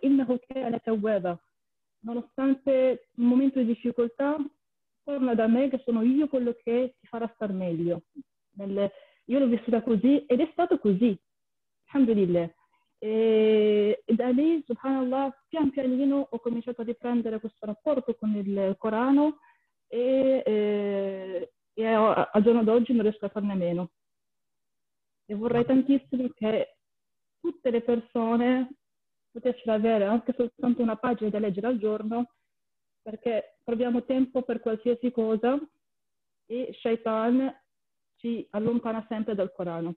Una pagina se la leggiamo tutti i giorni, una pagina ci prende 5 minuti se la leggiamo bene, 5 minuti. Assolutamente. Più o meno. Ti ringrazio. letto anche bene. Ti ringrazio davvero per questa condivisione e tra l'altro Surat uh, Nasrullah wal Fath è una delle sure che magari uno legge di più sua, nelle sue preghiere perché magari mh, in, in, molte preghiere delle...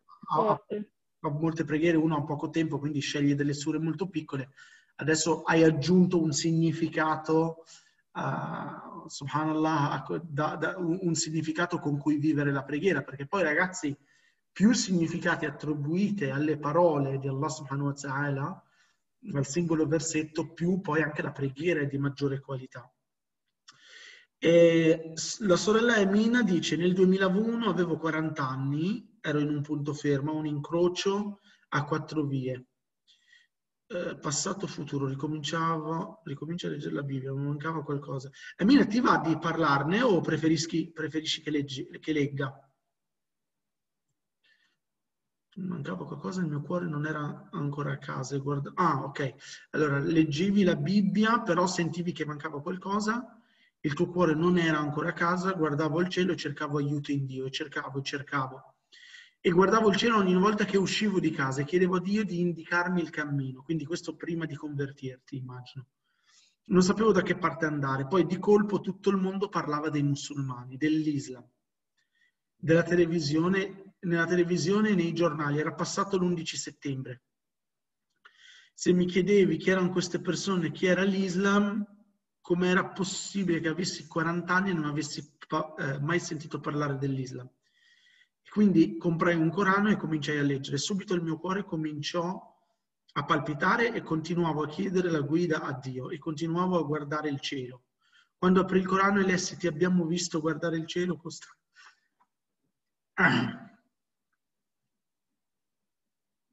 ti abbiamo visto guardare il cielo costantemente e ti diamo una via da seguire, il mio cuore fece un salto, guardai il cielo e dissi,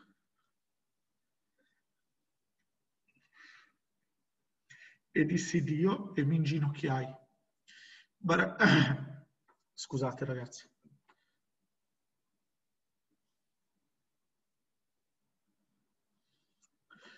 Ragazzi, scusate se l'ho letta male, ma è davvero un, una bellissima storia. Qualcuno riesce a leggerla meglio? Cioè, praticamente, ve la riassumo, perché l'ho letta molto male.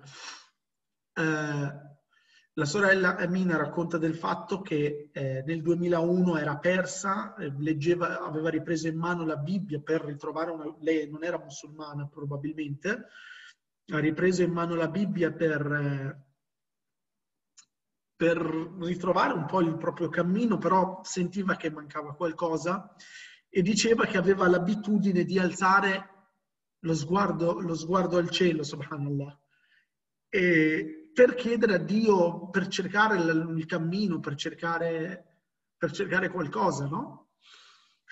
E subhanallah, dopo l'11 settembre, che quindi tutti i riflettori erano, erano sull'Islam, eh, lei a quel punto a 40 anni ha cominciato a dirsi ma cos'è questo Islam? Cioè, a 40 anni non so cos'è questo Islam, quindi ha comprato questo Corano e si è imbattuta, subhanallah, lei che guardava sempre il cielo alla ricerca di risposte, eh, si è imbattuta in questo versetto, eh, appunto che è eh, ti abbiamo visto guardare il cielo costantemente e ti diamo una via da seguire, no? Che era che è un versetto del Quran al-Karim e questo chiaramente ha fatto, dice, ha fatto fare un salto al mio cuore e ha detto guardai il cielo e dissi Dio e si inginocchiò. Barakallahu fiki e Amina per questa bellissima storia, subhanallah.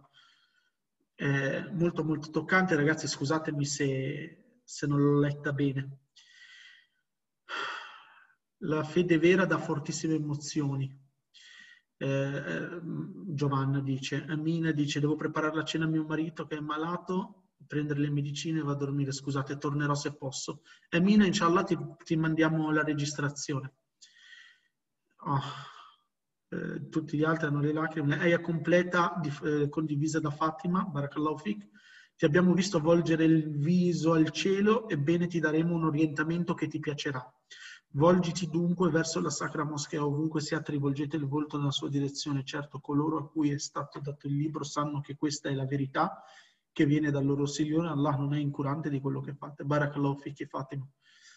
Grazie ragazzi per questa, per questa bellissima storia, per queste bellissime storie. Se qualcun altro ha qualcosa da condividere, come storie in cui la domanda a cui stiamo rispondendo adesso ognuno a modo suo e chiaramente le persone più vissute hanno molto di più da raccontarci, però sono sicuro che ognuno ha, ha qualcosa da raccontarci.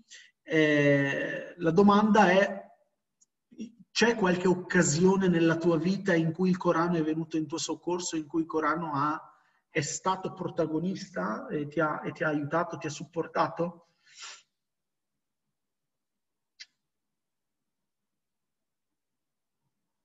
Denia ha chiesto la parola. Vai Denia. Um, sì, mh, mm, beh, intanto ringrazio Amina anche per aver condiviso questa cosa che sono venute anche a me le lacrime agli occhi. E quindi Jazakallah khairan. E ehm, io volevo mm, dire che, vabbè, anch'io come, come tante altre persone certe volte, cioè comunque andiamo incontro a certi periodi o dolori che, che appunto ti fanno eh, anche sperare di non esistere, cioè dico, ma magari non fossi neanche nata, oppure spero di morire, spero di, di, che ne so, dormire e non svegliarmi più.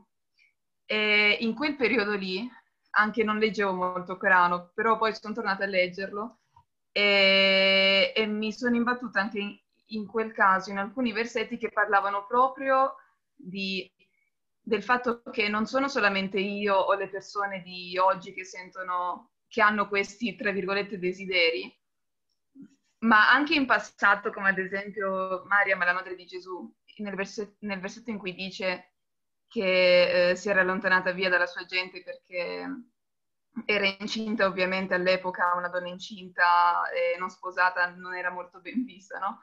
E si allontana e, e dice Maria proprio, spero di, cioè, spero di essere, mor- di essere già scusa, spero di essere già morta e dimenticata.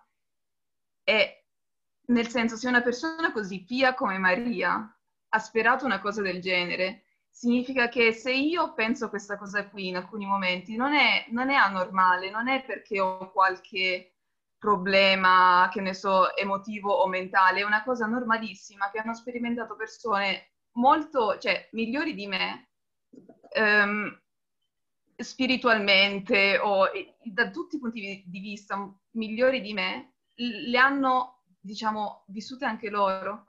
Oltre a questo versetto, c'è anche quel versetto um, in Surat al-Qasas in cui si racconta quando la, la madre di, di, di Mosè, eh, salam, eh, doveva affidare il suo figlio al fiume. Cioè, in quel momento lì era più sicuro affidare il proprio bambino, il proprio figlio al fiume piuttosto che tenerselo con sé. Cioè, e in quel momento, quando, quando la madre di Mosè fece questo, questo, gesto, c'è scritto nel Corano che il cuore della madre di Mosè fu come fosse vuoto, cioè quella, que, quel vuoto nel cuore che potremmo anche noi eh, provare qualche volta. L'hanno provato anche gli altri ed, ed è per questo che per me il Corano, come ho detto all'inizio, è come un ricordo perché mi fa ricordare che quello che sto provando io non è una cosa che è fuori dalla norma, che è fuori dalla, da, dalla vita di, eh, da, da, una vita normale, perché la normalità è proprio questa. Cioè la normalità non è eh, sentirsi bene tutto il tempo, cioè la vita non è un, un continuo eh, eh conflitto tra il stare bene e il stare male. Fa, sia il dolore che la gioia sono componenti indispensabili per la vita. E, ehm, quindi, diciamo, questi due versetti in particolare mi hanno fatto far pace con, ehm, con il dolore in generale, con, con diciamo ogni cosa che eh, sembra essere negativa, che ogni, ogni, ogni emozione eh, che, che mm, diciamo ci, ci sta scomoda.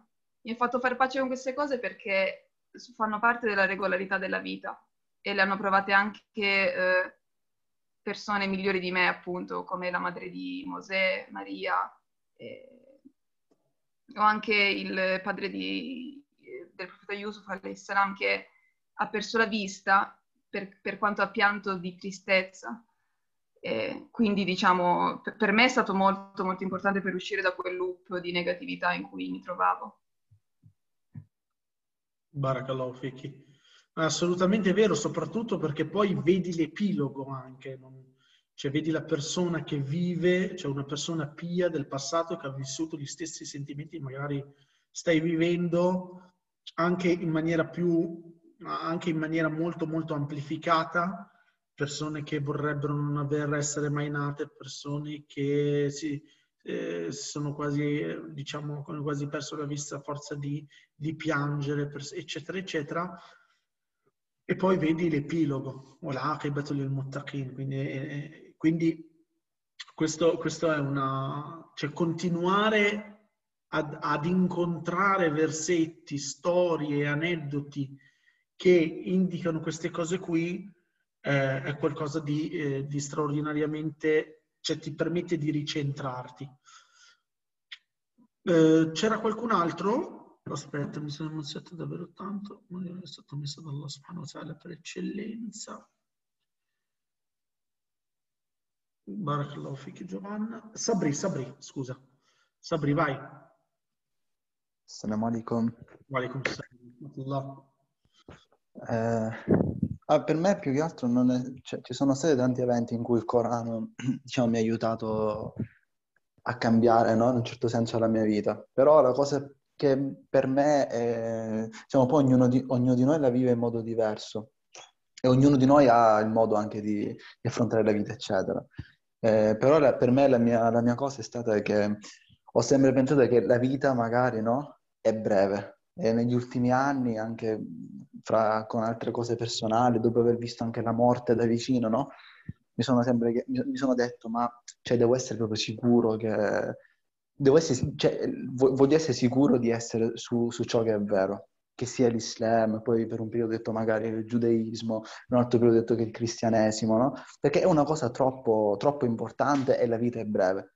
Infatti ho detto sempre, subhanallah, tipo, dovremmo impegnarci come, come, umanità a pensare solo a questo, perché è, cioè, è una cosa straordinaria che siamo in questo, in questo universo, così riflettiamo e, eccetera. Quindi le due componenti del Corano che mi, mi, hanno aiutato sono state queste. E queste io lo riassumo talmente tanto che sembra una cosa proprio ridicola da dire, però c'è, c'è stato un, un anni e anni, proprio di anni di processi, ore e notti insonne e quant'altro. Da un lato il fatto che cioè, ho realizzato l'importanza della, dell'etica e della morale, cioè nel senso che io ho detto che se esiste un creatore, all'inizio mi sono detto e non può essere questo creatore non si interessa no, della sua creazione. Non solo il fatto che esistiamo significa che è interessato, ma noi abbiamo la capacità di opprimerci, no? di opprimere l'un l'altro, di farci bene, di, di opprimere noi stessi.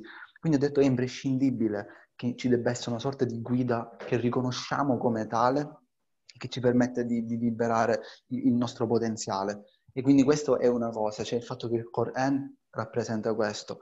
L'altra cosa è stata, eh, e questa è una cosa che continua, ovviamente sembra anche in tempi recenti, no, non si è mai fermata, però gradualmente scoprire il miracolo del Corano. C'è un hadith che mi ha, mi ha sempre fatto pensare, in cui il profeta detto, disse, detto, ogni profeta è venuto con un miracolo con cui il suo popolo no?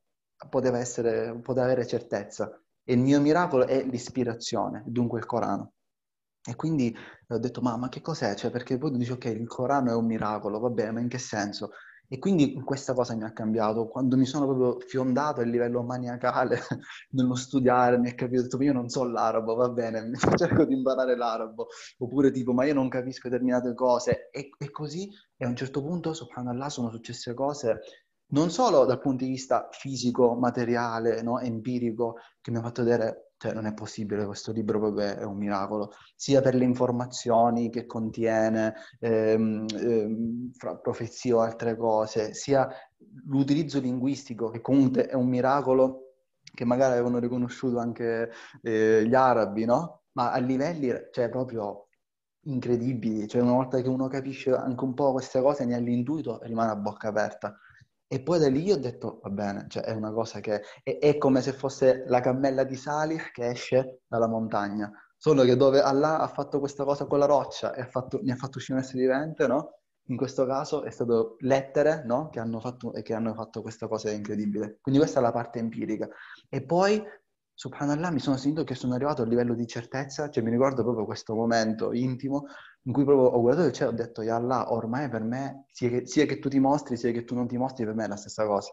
Non c'è bisogno che ti mostri, ormai non c'è, cioè sono arrivato a questo punto e nel momento in cui ho raggiunto quella realizzazione sono iniziate a succedere cose assurde nella mia vita, cioè, cioè sogni in cui tipo vedevo cose che succedevano dopo, cioè cose proprio dell'altro mondo. Ehm, e questo magari può essere oggetto di, una, di, un'altra, di un'altra riunione.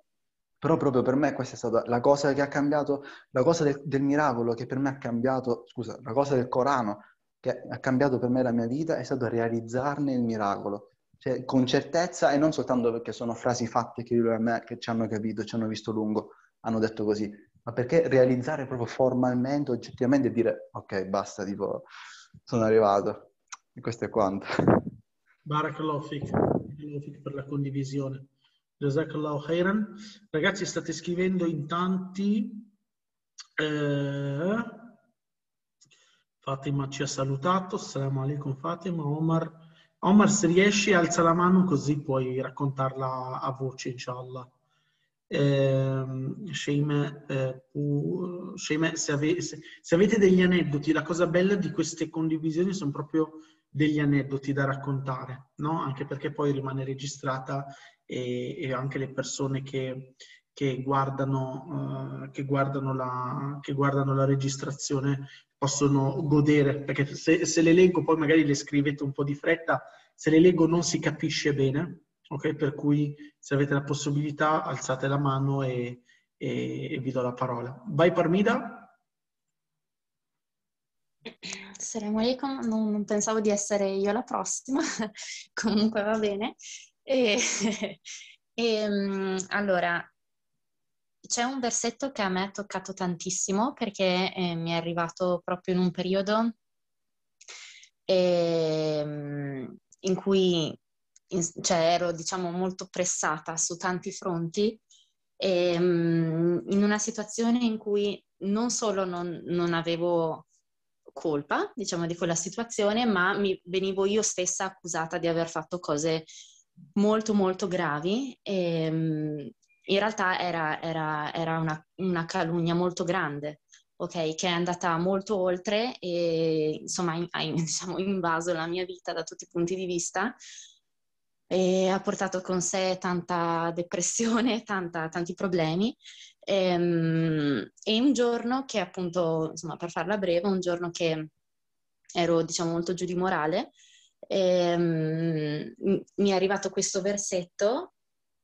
e che non che io non, che io non, non cercassi ehm, diciamo una soluzione in Allah, perché il fatto era proprio quello. Il, il, la cosa che tocca è proprio quando tu non hai, non, cioè ti rendi conto che nessuno può concretamente aiutarti se non Allah e quindi continui a pregare, a pregare, a pregare alla ricerca di un, di un segno, alla ricerca di qualsiasi cosa, alla ricerca di qualsiasi cosa che ti, ti dia un po' di sollievo, che ti dia un attimo di, di, tregua, ma soprattutto che ti indichi che sei sulla strada giusta, che, che c'è qualcosa, insomma, no?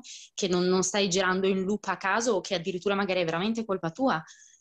E quindi un giorno che ero immersa in questi pensieri abbastanza negativi, mi arriva questo versetto eh, che dice, eh, ben sappiamo che il tuo petto si affligge per quello che dicono.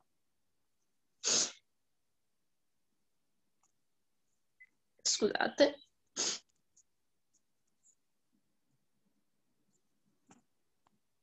E, e quindi cioè, la, la, cosa che mi ha colpito è che insomma, ero proprio in un momento veramente che non avevo un orientamento, che non, non avevo un punto di riferimento e Allah mi ha risposto, cioè mi ha risposto rispecchiando esattamente il mio stato d'animo, Esatta, cioè che, che, mostrava che non ero da sola con, con i miei pensieri, con i miei dolori, che non sapevo dove sbattere la testa, ma Allah sapeva perché Allah conosce i cuori e me ne ha dato prova in quel momento e io sono veramente rimasta scioccata quando ho letto questo versetto, che fra l'altro continuava dicendo glorifica il tuo Signore lodandolo e si tra coloro che si prosternano, ovvero continua su questa, era come se mi stesse dicendo continua su questa strada perché non stai sbagliando, continua solo a pregare, continua solo a, a, ad essere paziente, a insomma perseverare anche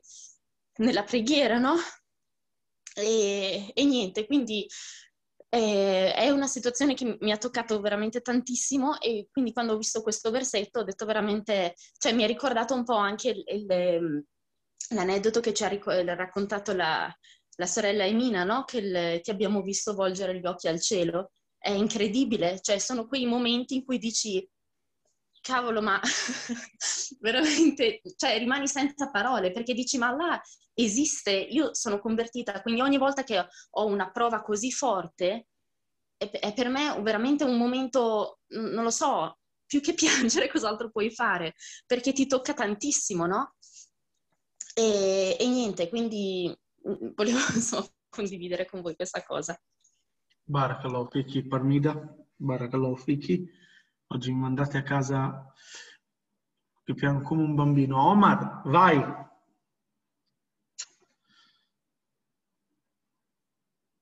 Quale Omar? Omar, Omar Atiba. Ah, ok. Non so se tu, a me non risulta che avevi alzato la mano. Assalamu alaikum. Wa alaikum assalam, Omar. Mi sentite? Sì. Innanzitutto Scusa per il fatto comunque non sono molto pratico, per questo magari un attimo di insicurezza e altro. Non sono mm-hmm. pratico con l'applicazione. Mi senti? Sentiamo.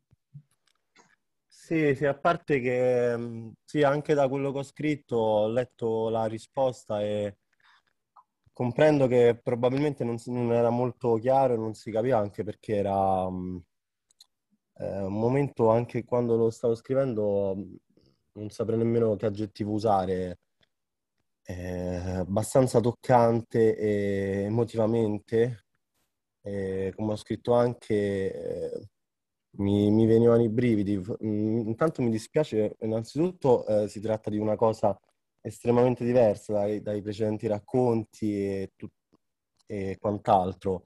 E, e, forse anche la mia è un racconto è una risposta sbagliata, in quanto non vado a citare né vado a ricordare bene qualcosa, un particolare versetto, insomma.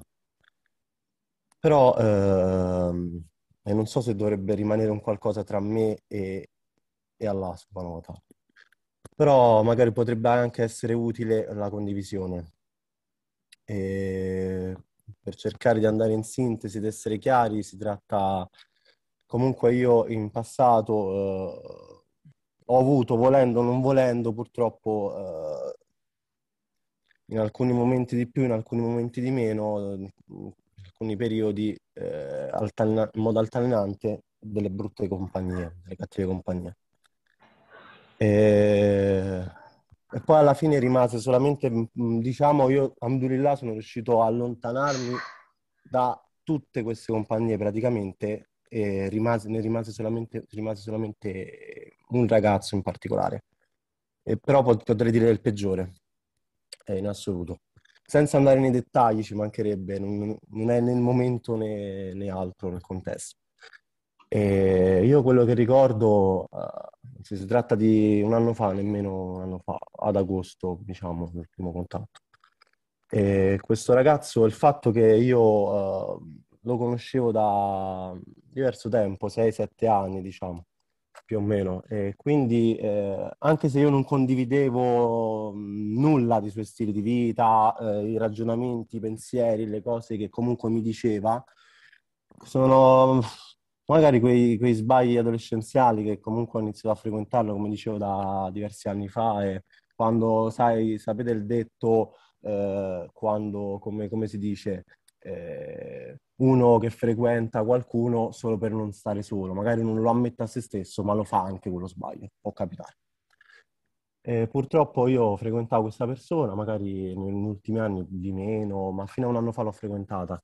Io ricordo queste, non ricordo bene, ma comunque mi capitava, io non leggevo il Corano, ma comunque lo ascoltavo ogni tanto e, e come dicevo prima non ricordo un versetto in particolare o qualcos'altro, ma una di ogni tanto vedevo questo ragazzo da soli, tra l'altro da soli, cosa più grave, anche se, come ho detto, anche se ci fossero state altre persone, sempre cattive compagnie, ma comunque sia.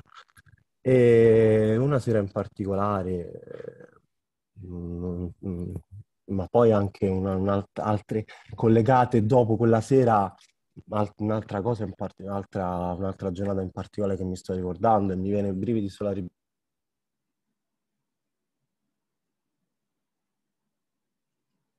Voi lo sentite? Io non sento più. Omar? Io non lo sento. Neanche io.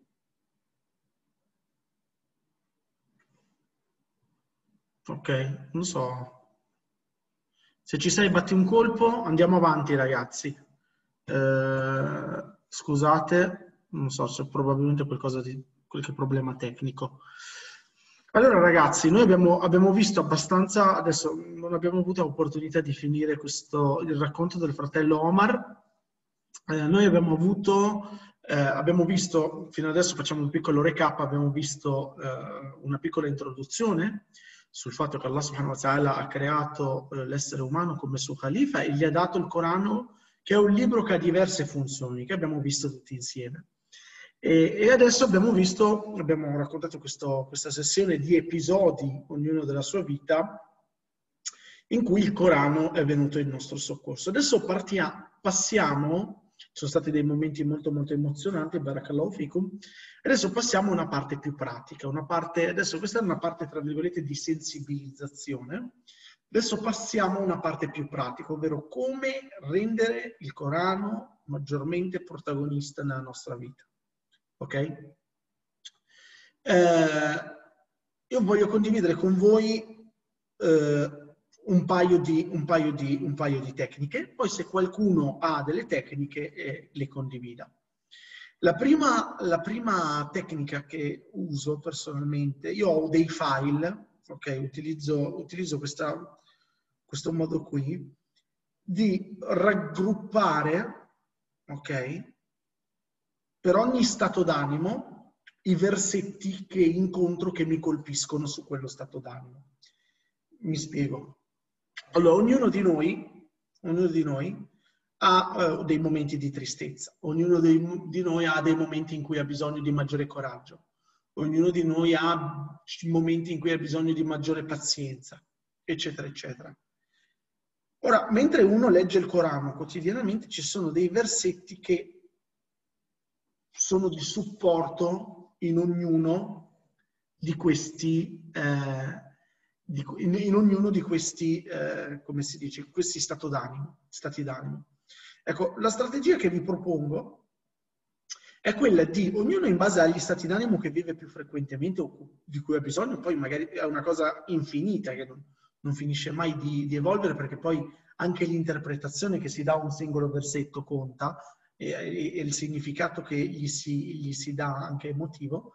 L'idea che vi propongo è questa, l'idea è avere dei, o un diario o un file in cui per ogni stato d'animo mettete il versetto. Per esempio, quando il tuo cuore è pieno di dolore, sei triste, sei abbattuto, potrebbe uno dei versetti che si potrebbe mettere è quando il tuo cuore... Eh, con, conosciamo, cioè, com'era il versetto Parmida? Puoi dirlo se hai la possibilità? Eh, sappiamo... Quale, scusami, quale versetto? Quello, del cuore, quello del dolore al cuore. Quello del, scusami? Del dolore al cuore. Ben sappiamo che il, tuo ple- che il tuo petto si affligge per quello che dicono. Esatto. E quindi questa cosa qui la metti insieme ad altri, ad altri versetti, ad altre storie, ad altri pezzi di Corano che al momento giusto, quando uno è triste, è bello avere questo elenco di versetti da leggere in quel momento che ti ridiano forza. Ok? Perché in realtà la qualità della nostra vita, la qualità dei risultati che otteniamo nella nostra vita è data anche dalla velocità di reazione ai momenti di difficoltà. E avere dei versetti pronti da essere consultati, a cui aggrapparci nei momenti del bisogno, è qualcosa di molto interessante. Quindi versetti per il coraggio, versetti per la tristezza, versetti per la fiducia nei momenti di grande preoccupazione, versetti per il rizq. Magari ci sono momenti in cui uno è preoccupato per i soldi, preoccupato per come va la sua azienda, o preoccupato per come va il suo lavoro, o preoccupato per un affare e robe di questo genere un versetto sul risk può darti la tranquillità, eccetera, eccetera. Quindi questa è una strategia che vi propongo e vi propongo, eh, in realtà questa strategia è collegato anche il compito, inshallah, che porteremo avanti insieme durante questo mese. Eh, da questo punto di vista chiedo al coach Omar, Omar K, di, di diciamo, coachare, tra virgolette, gli altri ok? Eh, da questo punto di vista, eh, il, il, compito qual è? Il compito è mh, tutti noi mettiamoci in questo mese a leggere in maniera massiccia il Corano il più possibile, approfittiamo anche dei dieci giorni di, del Hijjah che sono i migliori dieci giorni dell'anno, ok? Cioè abbiamo le migliori dieci notti, sono le ultime dieci notti di Ramadan. Adesso, da fra poco, penso che giorno è oggi? Domenica, domenica, inshallah. Partire da domenica, inshallah. Sei sicuro domenica? Scusa, se le hai del 20? Sì, sì, sì. Cioè il 20, 21. Ok, ok. E comunque a partire da sabato barra domenica, domenica, come dice il fratello eh, Omar, partiranno i dieci giorni del Hijjah, che sono i migliori dieci giorni del, dell'anno, ok? Raccomando a tutti di digiunare il più possibile, di fare più di possibile, di fare più azioni, buone azioni possibili perché sono moltiplicate per eh, tantissime volte. E approfittiamone anche per leggere più Corano possibile. E mentre lo leggiamo, il compito è questo, è quello di ognuno si crei il suo file di salvataggio o il suo diario di salvataggio con tutti i versetti legati varie, ai, ai, vari sentimenti e alle varie situazioni in cui volete eh, che il Corano vi assista e condivideteli nel gruppo. Ok? Condivideteveli nel gruppo eh, con l'hashtag Corano nella vita. Vi scrivo l'hashtag Corano nella vita. Scrivete tutti, è importante che mettete l'hashtag perché così poi li possiamo raggruppare tutti insieme in delle opere, ok? Però per esempio la sorella Parmida legge, mentre sta leggendo il Corano, incontra un bel versetto che può essere di supporto nel momento della tristezza e se lo scrive. E ce lo scrive anche nel gruppo, così ci dà un sostegno anche a noi nella nostra ricerca dei, dei versetti particolari. Ok? Eh, un altro più tranquillizzante, un altro ispirazionale, eccetera, eccetera. Quindi quindi questa cosa qui è, una cosa, è, è un suggerimento che do che, che a me mi ha aiutato a rendere davvero protagonista il Corano nelle mie giornate, nella mia vita, perché poi sono versetti di uso quotidiano, perché ogni giornata è caratterizzata da alti e bassi, non è che devi aspettare il periodo con la tragedia familiare, no, cioè ogni giorno c'è, che ne so, c'è il momento in cui c'è una trattativa che ti va male ti arrabbi o cominci a preoccuparti per delle cose, c'è, c'è, il, c'è il, come si chiama? Il versetto, eh, c'è il momento in cui, che ne so, stamattina mi è capitato che ho fatto retromarcia, ho toccato una macchina, mi guardo intorno, non mi aveva visto nessuno, ero lì, porca miseria, adesso se io dico sto qui, guarda che ti tocca, in realtà non gli avevo fatto nessun danno, però non ne ero sicuro, magari gliel'ho fatto ma non l'ho, non l'ho visto, magari lui guardando meglio lo vede, e detto sto qua mi, fa, mi farà pagare tutti i danni della sua auto. Dall'altra parte però dicevo, cavolo, però se l'ho danneggiato mi rimane sul groppone, non, non mi vedeva nessuno. Allora il versetto sul come ho trovato tutti i versetti relativi al fatto che quello che i, so, i soldi che ci sono prescritti, il risk che c'è prescritto, c'è prescritto e non serve fare i furbi con queste cose qui, tanto e poi tutto ciò che riguarda Allah ti guarda, eccetera, eccetera, mi ha aiutato a prendere coraggio e a scrivere un bigliettino, anche se non ero costretto a scrivere un bigliettino e a lasciarglielo attaccato alla macchina per farmi richiamare. Io ho una propensione a fare il furbo, no? essendo marocchino ho la propensione a fare il furbo, il versetto mi ha aiutato ad essere una brava persona, no? Quindi questo, questo aneddoto, tra virgolette, per ridere, è, serviva proprio a, a, farvi capire come in realtà sono cose di utilizzo quotidiano. Ok? Sono cose di utilizzo quotidiano. Per cui questa è la prima strategia e il compito allegato è proprio questo. Eh, met- scrivere sul gruppo dei post, Omar K vi starà addosso, inshallah. Eh, in realtà non è che vi deve stare addosso, ma vi supporterà inshallah, nel, eh, come si chiama, nel, nel, nel, fare questo compito qui. E se avete la possibilità, adesso Denia, inshallah, può mettere il, il link per iscrivervi, per essere supportati da Omar in questo mese, per rendere maggiormente protagonista il Corano nella vostra vita. Ok? Organizzeremo insieme tutta una serie di riflessioni da mandarvi. Eh, Shemè dice ci starà veramente addosso. no, in realtà l'obiettivo è cercare più che altro di tenervi costanti, perché adesso siamo tutti motivati, siamo tutti carichi, no? Però fra tre giorni, presi dalla vita, ci dimentichiamo di leggere il Quran, eccetera, eccetera. Quindi, e, Omar... e vi chiedo gentilmente, scusa se vi interrompo, eh, se ti interrompo Ave, registrate il mio numero perché così è anche più facile per me Uh, magari se devo dare delle comunicazioni generali uh, col broadcast è molto più facile per me. Perché siccome mashallah siete in tanti uh, diventerebbe un po' complicato scrivere ad un, uno ad uno.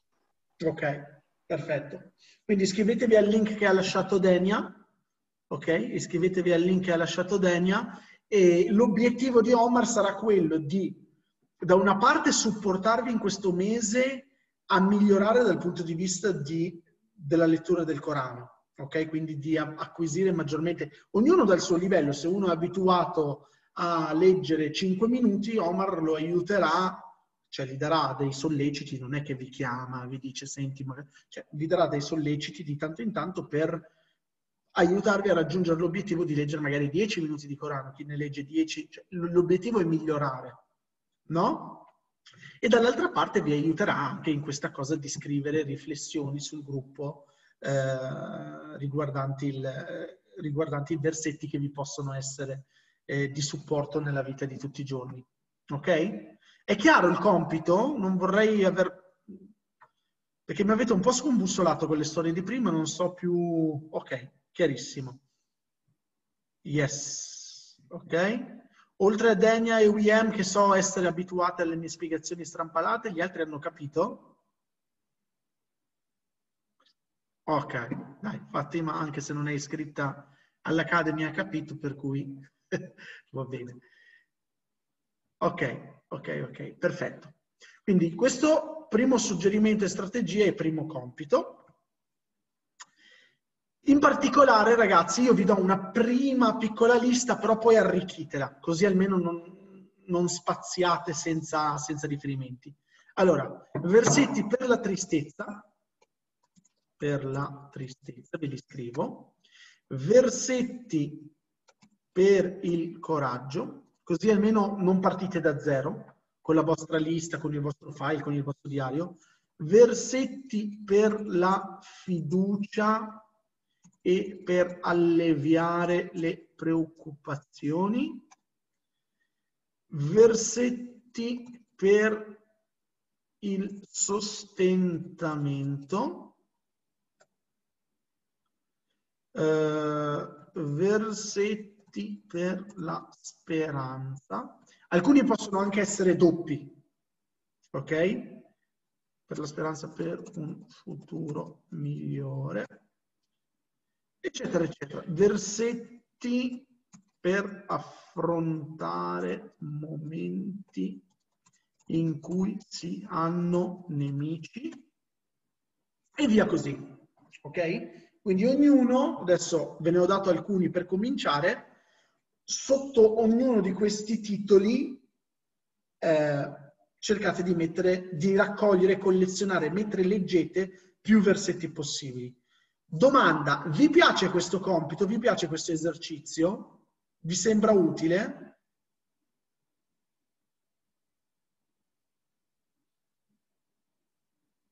Fatem Zahra dice mi piace, Hajar, penso che sia, eh, Daniel, penso che sia utilissimo. Hajar, cosa vuoi dire? Prego, prego. Volevo dire che io sono andata a mangiare, sono arrivata, mi sono ricollegata adesso, quindi se mi puoi rispiegare al volo qual è, che cos'è questo compito. Ok, ok, Shema anche dice decisamente utile. Comunque, dopo manderò la registrazione. Il compito consiste nel crearsi un diario per i più analogici o un file per i più digitali in cui, eh, mettiamo, in cui mettiamo dei titoli, per esempio versetti per le preoccupazioni, versetti per la tristezza, versetti per il coraggio, versetti per la fiducia e per eh, per la fiducia eh, o la speranza per il futuro, versetti per il sostentamento, versetti per affrontare momenti in cui si hanno dei nemici, eccetera, eccetera. E sotto ognuno di questi titoli mh, mm, cominciare una lettura del Corano in cui si raccolgono questi versetti e gli si mettono e gli si scrivono in questi, tra virgolette, scompartimenti. Così nel momento del bisogno, durante la giornata, quando siamo tristi, si va, si apre la pagina con i versetti sulla tristezza e li si legge. Eh, si, si, prende il, la pagina con i versetti eh, sul, sul, coraggio e le si legge. Eh, Sabri chiede, è chiaro Hagar? Sì, sì. Ok, l'obiettivo, anzi, a Giovanna dice giusto, versetti per la malattia, questo è importantissimo ragazzi. E, il, le, Sabri chiede le categorie le pensiamo noi? Assolutamente sì, perché ognuno ha la sua sensibilità. Magari qualcuno è meno sensibile alla tristezza, ok? Eh, però è più sensibile alla preoccupazione e all'ansia. Per cui ognuno in base alla sua sensibilità, ok? E questo è anche, come dice Yahya giustamente, è anche un modo per leggere con più attenzione.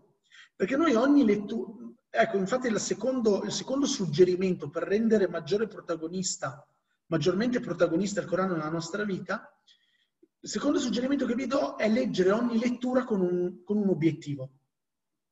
Ok? E questo è uno degli obiettivi, cioè leggere il Corano con questo tipo di obiettivo vi fa concentrare di più rispetto a leggere le singole parole con freddezza solo per collezionare Hasanet. Le Hasanet sono importanti e sono un incentivo, ma non bisogna dimenticare il motivo per cui leggiamo il Corano, che è che sia guida e supporto nella nostra vita. Ok? Quindi questa è una cosa importante, il fatto di leggere il Corano con degli obiettivi. Questa è un'idea di obiettivo. Qualcun altro potrebbe avere un altro tipo di obiettivo, per esempio eh, tempo fa con degli amici avevamo fatto una lettura del Corano in cui si perseguiva l'obiettivo di conoscere meglio Allah subhanahu wa ta'ala e quindi di contemplare Allah subhanahu wa ta'ala attraverso i versetti del Corano e quindi si dava maggiore focus a quei versetti lì. Ok? Un altro, un altro, un altro, come si chiama? Un'altra lettura invece era volta alla pazienza e via così. Per cui ogni, ogni lettura del Corano e ognuno di noi, ta'ala, che Allah subhanahu wa ta'ala ci aiuti, deve leggere il Corano più e più volte nella sua vita, molte, molte volte. Molti ulema dicono se uno non legge una volta al mese il Corano è considerato, molti ulema molto severi dicono che se uno non legge il Corano una volta al mese è considerato alladina yahjuruna al Quran secondo me eccessivamente severo come giudizio, essere considerati come gente che, eh, tra virgolette, ha, eh, come si può dire, è lontana dal Corano, ok? Ci sono dei sapienti che dicono se non leggi il Corano una volta al mese sei lontano dal Corano. Per me è un giudizio eccessivamente severo, però neanche da sottovalutare. Ok? E dato che ognuno di noi deve leggere il Corano tante tante volte, rileggerlo ogni volta con un nuovo obiettivo è uno strumento interessante per leggere, le, rendere la lettura molto più coinvolgente. Eh, Hager chiede, il post su Facebook va scritto solo quando si completa l'elenco oppure ogni volta che troviamo una EIA si può condividere? Assolutamente sì. Cioè, immaginate il post così, Hager. Ragazzi, eh, nel, per la serie Il Corano nella vita, hashtag Corano nella vita, vi condivido questo versetto secondo me che può essere di supporto nel momento della tristezza. E metti il versetto. Oppure che può essere di supporto nel momento della malattia. E metti il versetto. Ok? Ho risposto, Hajar? Perfetto. Eh, Giovanna dice io curo i malati oltre ad essere malata ed è, ed è bellissimo, eh, con, è una contemplazione bellissima. Cosa pensi del giuseppe? Cosa intendi? Intendi un giuseppe al giorno? Per, se è questo quello che intendi dal punto di vista della quantità, ragazzi, io non dico a nessuno quanto leggere, perché ognuno ha il suo ritmo di lettura e ognuno ha il suo ritmo di abitudine. Infatti, l'altro suggerimento pratico per rendere protagonista il Corano nella nostra vita è la leggere con gradualità.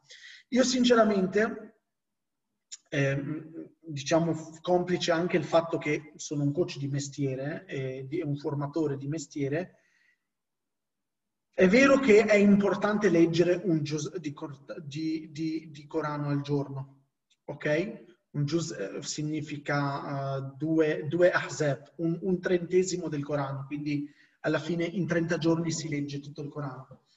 Però dall'altra parte se uno fino ad oggi non ne leggeva zero e da domani legge due, eh, due ahzab o un trentesimo di Corano, conosco i miei polli, conosco l'animo umano e so che magari reggete botta per una settimana e poi abbandonate l'abitudine. È più interessante invece acquisire l'abitudine cominciando, se uno è a zero, cominciando con 5 minuti. Fai 5 minuti per un mese e il mese dopo fai 10 minuti per tutto il mese e il mese dopo fai 15 minuti finché non arrivi all'obiettivo che per te è, è congeniale. Oppure potete farlo in numero di pagine. Per un mese fai solo una pagina, il secondo mese fai due pagine, il terzo mese fai tre pagine e via così. Ok? fino ad arrivare alla quantità che ti soddisfa e che ti, dà ti fa sentire vicino al Quran al Karim. E cercando di tendere tutti quanti, ognuno col suo ritmo, di tendere, di tendere al, juz, al giorno, ovvero due ahzab al giorno. Questo è l'obiettivo minimo, inshallah. Tanti, tanti sahaba leggevano il Corano in 3-4 giorni, però almeno, almeno arrivare a un juz Ok? Io, è un obiettivo su cui sto lavorando anch'io, quindi non è che predico perché lo faccio, ok? Ma è un obiettivo che, che mi pongo con voi. Arrivare, una bella sfida, arrivare a un juz al giorno, in realtà sono una ventina di pagine. Una volta che prendete il ritmo nella lettura non, non impiega tanto tempo. 20 pagine di un libro, quant'è che ci mettete? Neanche mezz'ora, ok? Eh, però è, è, interessante. Poi eh, Giovanna dice letture collettive. Ah, intendi nel senso come lettura collettiva? Può aiutare. Leggere in gruppo, ok? Leggere in gruppo eh, un e darsi un ritmo di un a, a, al giorno può, può, aiutare. Dimmi Giovanna, vai, vai, sblocca pure il microfono. Eh, salam alaikum. No, io sono in un gruppo con dei fratelli, vabbè, eh, senegalesi e, e vabbè, tanti, tanti italiani convertiti.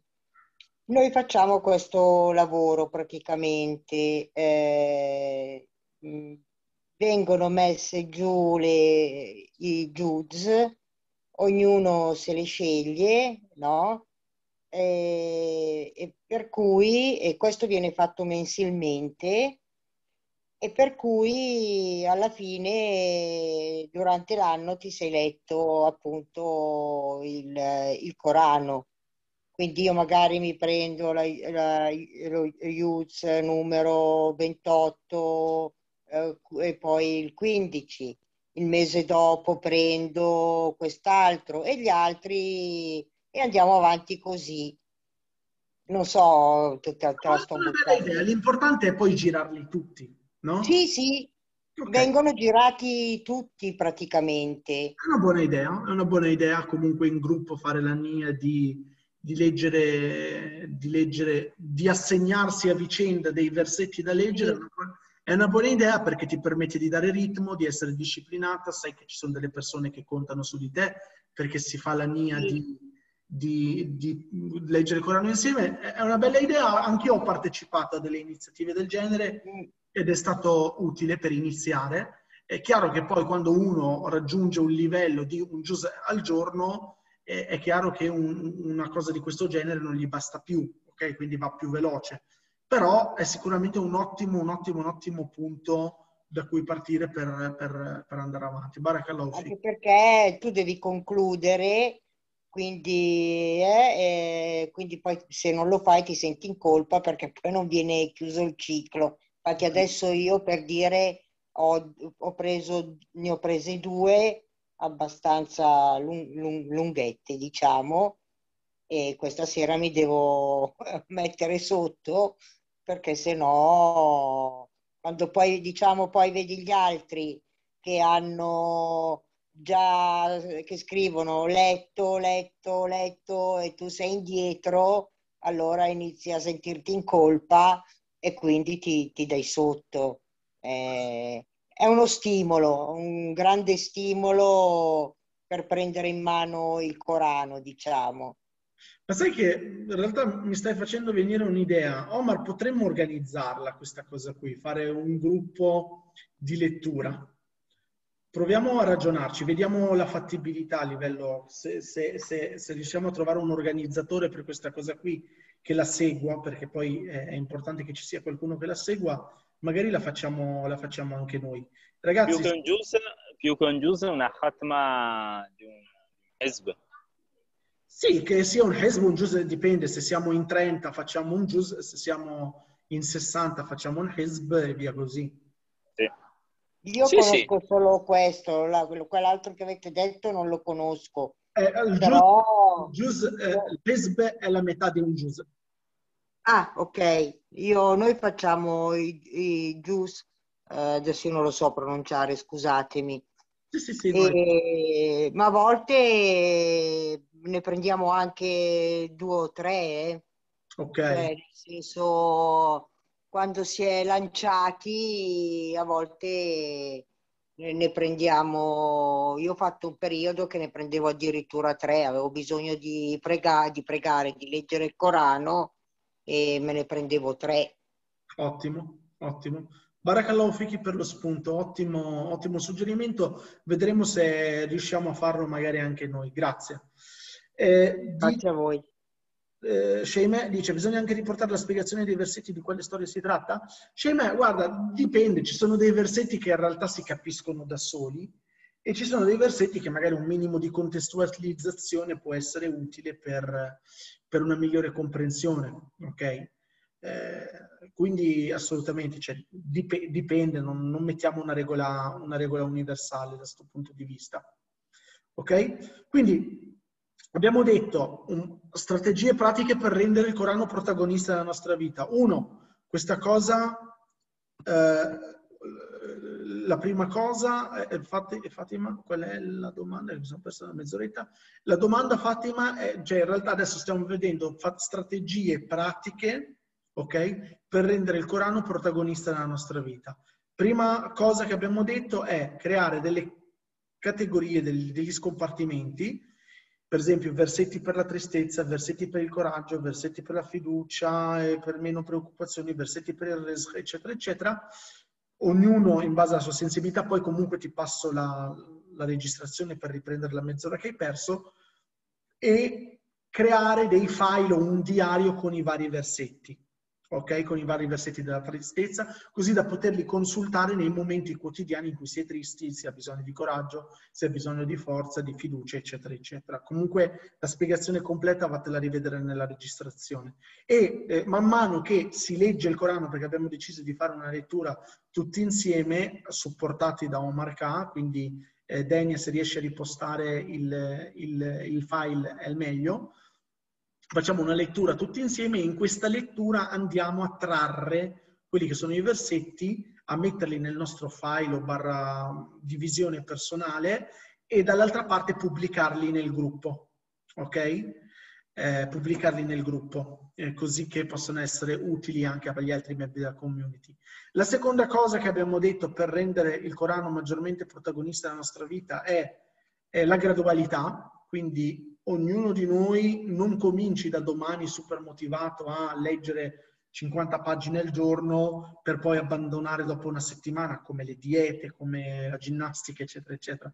Cosa migliore è la gradualità, quindi oggi si può partire con 5 minuti, se uno non faceva niente, domani, eh, fra un mese 10 minuti al giorno, fra due mesi 3, 15 minuti al giorno, finché non si arriva a quello che è un ritmo soddisfacente che abbiamo indicato come mm, circa un giusto al giorno. Eh, la, terza co- la terza cosa Ok, e Musa dice meglio poco ogni poco che tanto ogni tanto, assolutamente, assolutamente. Eh, invece per quanto riguarda ragazzi il, eh, come si chiama, eh, per quanto riguarda una, un altro, un'altra cosa che vorrei dire è quella di, per rendere maggiormente protagonista il Corano nella nostra vita, è andare a ricercare e ad ascoltare delle, delle, delle playlist o andare a leggere dei libri con tafsir, ma non solo tafsir, che siano anche riflessioni. Ok? Adesso io vi condivido personalmente la mia fonte personale che a me ha aiutato tanto, purtroppo in arabo, ma sono fiducioso nel fatto che ci sono tanti di voi che hanno altre fonti.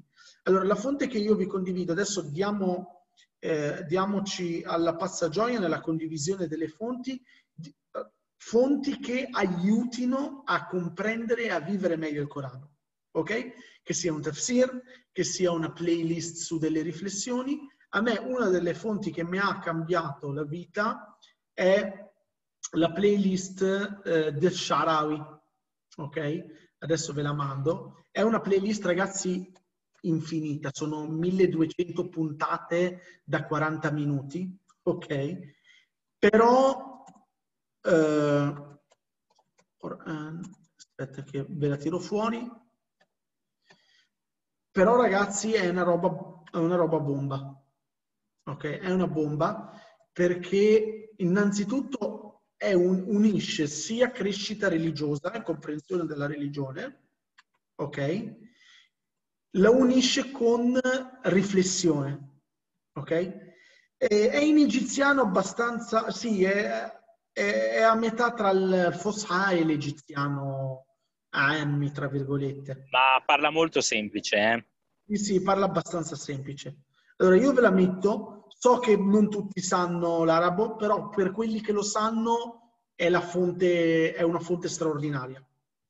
È una fonte straordinaria perché fa 100.000 collegamenti e davvero potete comprendere l'Islam in maniera equilibrata, in maniera retta attraverso questa playlist. E poi è una playlist che non si finisce in, in un mese, è una playlist che vi può accompagnare per degli anni, ok?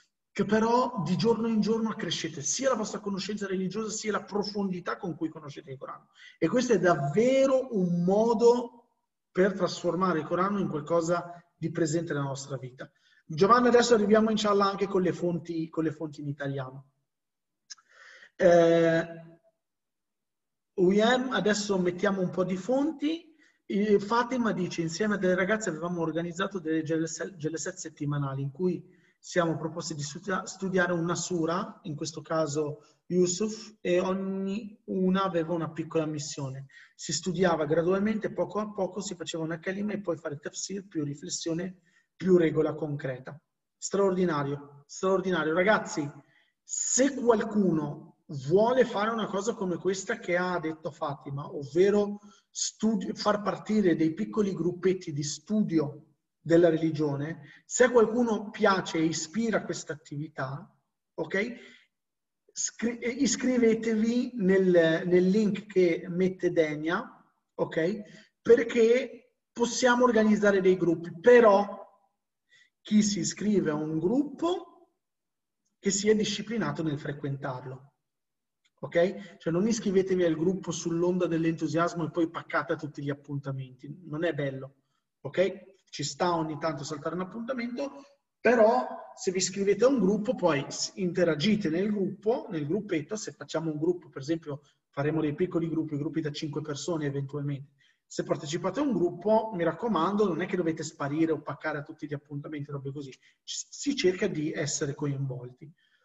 Perché quest- questa cosa qui volevo proporla, ma in realtà ho sempre paura del fatto di creare gruppi sulla, sull'onda dell'entusiasmo e poi la gente come, col tempo si demotiva e, e, e, la cosa muore ed è un po' brutto. Per cui, però, se qualcuno, c'è davvero qualcuno che è motivato a studiare il Corano pian piano, può essere una cosa di questo genere.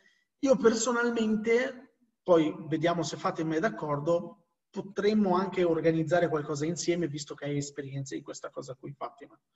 Però magari scrivimi, scrivimi in privato così possiamo possiamo metterci d'accordo e ti porti a casa un po' di ager di gente che studia, che studia il Corano. Eh, Fatima recensisce questa esperienza e dice eh, è stato davvero magico perché ha avuto un impatto molto pratico nella nostra vita e ad oggi qualsiasi co- cosa accade la paragoniamo a un parallelismo di una riflessione su Yusuf salam, straordinario. E questo è fatto solo su, un versetto, su una sura. Immaginate se si pre- intraprende un percorso molto più, più, più approfondito, più, più completo. Denia suggerisce Amazed by the Quran, sono delle playlist, c'è la playlist numero uno, la playlist numero due. Se puoi raccontarci qualcosa di questa playlist, Fatima, eh, scusa, eh, Denia, eh, così ce la, ce la vendi un po'. Sì, beh, sostanzialmente si prende magari in ogni, in ogni video o si commenta un versetto o si commenta una sura sempre contestualizzata e in modo molto semplice traendone un po' il, il principio o il concetto. Sono molto semplici, eh, chiaramente non vanno molto molto a fondo, però comunque propongono una prospettiva di comprensione, eh, anche una, un, un approccio, diciamo, al, al, comprendere il Corano mentre lo si legge. Quindi Fantastico. l'ho trovato abbastanza eh, eh, molto buono come inizio, anche per coloro che non, che non conoscono l'arabo, tipo me. Eh, siccome comunque l'inglese lo, lo conosco bene, mi, mi, mi sono stati d'aiuto. Fantastico, Barakallahu Fiki. Quindi per chi non sa l'arabo ma sa l'inglese, c'è questa bella fonte. Eh, Fatima Azmi dice la fonte di tafsir per eccellenza è Shahid Muhammad, rende le storie dei profeti un manuale con le proprie regole di vita da applicare. Eh, Fatima, sblocca il microfono e raccontaci di più.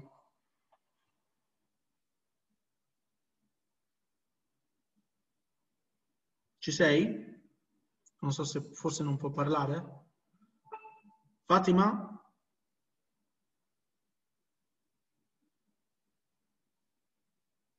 Forse non, non, riesce a parlare ora. Va bene.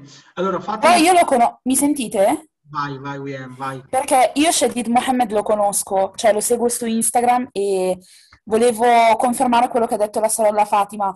Lui praticamente è, è, ha un po' un background da counselor e è specializzato nel tema matrimonio-divorzio, però fa, ta- fa tante lectures in cui lui mh, prende queste pillole da parte dei profeti, dalla biografia dei profeti, e le applica in un modo, ehm, in un modo assurdo, cioè in modo concreto, perché lui, essendo anche, avendo avuto un passato un po', come si dice, eh, travagliato, che ha frequentato brutte persone, è stato in carcere, cioè ha avuto tante esperienze molto pragmatiche, lui ha questo metodo, eh, cioè parla in, con un linguaggio molto giovanile, molto fresco, molto semplice da capire, però riesce a fare questi collegamenti ehm, religiosi tratti appunto dal Corano e fa, ehm, fa sentire il, il, Corano e le storie dei profeti molto vicini, cioè non te li fa sentire lontani come se fossero chiusi in una torre d'avorio.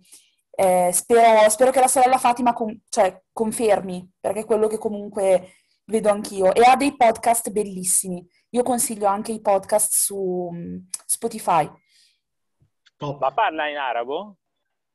No, inglese. Allora, principalmente in inglese, però comunque lui l'arabo lo sa bene, nel senso che quando fa le citazioni del Corano, degli, degli hadith, e poi ci spara alcune frasi, ehm, arabo classico, però tendenzialmente inglese. inglese. Ok, Shaimeh suggerisce Begina Institute e eh, adesso sto facendo confusione. Ah, in italiano, ecco, finalmente qualcosina in italiano. In italiano il fratello Alessandro Danese suggerisce il Corano di Gabriele Mendel, che dice che è un attimino più approfondito. Tra l'altro c'è anche un tafsir ormai che esiste in italiano, eh, tafsir italiano. Sì, quello tradotto da Gonzaga? Sì, esatto, del Jalalain se non sbaglio. Sì, sì, sì, sì. Ok, allora adesso ve lo, ve lo linko poi non so se lo riuscite a trovare. Vediamo. Costa 30 euro ed è un commentario coranico dei due Jalel composto prima da Jalal ad-Din al-Mahali nel 1459 e poi completato dal suo allievo Jalal ad-Din Suyuti nel 1505 ed è uno dei commentari coranici più importanti considerati nel campo degli studi islamici Adesso, alhamdulillah, ce l'abbiamo tradotto dall'Istituto Italiano per gli Studi Islamici, ce l'abbiamo tradotto in italiano, per cui, eh, per cui va bene, cioè per cui vi mando il link, anche se c'è scritto che è chiuso per ferie. Ok, cioè è un e-commerce chiuso per ferie? Sì, è un e-commerce chiuso In che senso è chiuso per... Come è possibile? Cioè... Vabbè. Eh beh, probabilmente hanno in mano la, loro, la parte logistica ancora in maniera analogica, per cui non è tutto automatizzato come Amazon.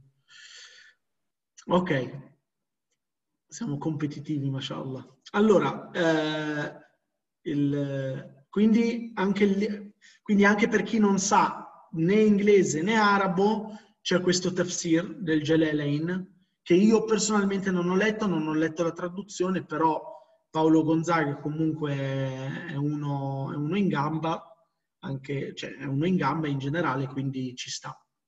E anche il Gelelein è un libro, è un libro sapienziale chiaramente. Uh, cos'altro, cos'altro, cos'altro? Comunque UEM, inshallah, farà bella, un bel post uh, con, tutte, con, tutte, le fonti, inshallah, così da poter, da poter approfondire. Ok? E questo collegandolo a quello che diceva la sorella sia Sheime sia Wakar, questo è quello che dicevamo di coltivare la propria sapienza religiosa a fianco alla propria crescita spirituale. Ecco, questo è un qualcosa, cioè, queste sono fonti pratiche per approfondire i vari argomenti che noi andiamo a toccare dal punto di vista, eh, dal punto di vista spirituale. Ragazzi, direi che abbiamo fatto due ore e venti di, di, di, incontro, per cui per oggi direi che può, che può bastare. Com'è andata?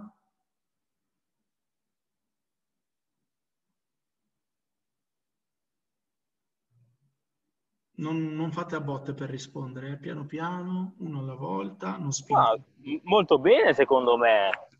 So, ci sono state um, storie molto toccanti, Uh, poi anche l'esempio tuo, molto più l'aneddoto di oggi del tizio che che hai tamponato, come si dice? Non ricordarvelo che mi viene un infarto ogni volta. no, ma fa capire anche una cosa, no? Per me il più grande miracolo che un credente può avere nella sua vita è ricordarsi di Dio in ogni situazione. Anche nelle situazioni semplici dove è una sciocchezza. La maggior parte della gente ti dirà ma sì, vai, vai che te frega però eh, l'avere quel freno che alla fin fine è anche un attimo del passare del, dall'essere, eh, cioè del diventare ingiusto un attimo, questo per me è il più grande miracolo. Soprattutto se sei un, un marocchino predisposto alla furbizia. ok, allora i ragazzi dicono Bene, grazie a tutti. Non potete capire quanta energia e carica mi avete trasmesso, ne avevo proprio bisogno. Mashallah, bellissimo, ci hai fatto piangere più dell'ultimo workshop. Io ora ho mal di testa dai pianti che ho fatto, sentitevi in colpa. Bene, bene. Comunque la costante è che si piange in questi workshop, ragazzi. Dai, sbloccate i, i, i microfoni così ci salutiamo calorosamente tutti quanti. Coraggio. Alaikum. Salam alaikum. Alaikum salam. Salam alaikum. Salam alaikum. Salam alaikum. alaikum. Grazie mille. Alaikum salam. Assalamu alaikum, grazie a tutti. Alaikum salam, rahmatullah. Yahya dice ho pianto come un bambino non succedeva da un po' oh abbiamo fatto anche piangere gli uomini dai no, bene. molto bene Walaikum assalam, walaikum assalam rahmatullah. Walaikum assalam. Dai ragazzi, a presto. Oh, ma c'è anche la mamma. C'era anche la mamma. Eh, eh sì, ci sono. Salam, salam mamma. Salam alaikum. Walaikum salam. Walaikum salam. Buon Omar, allora adesso sono nelle tue mani loro. Sì, sì, sì. Hai visto che, tra virgolette,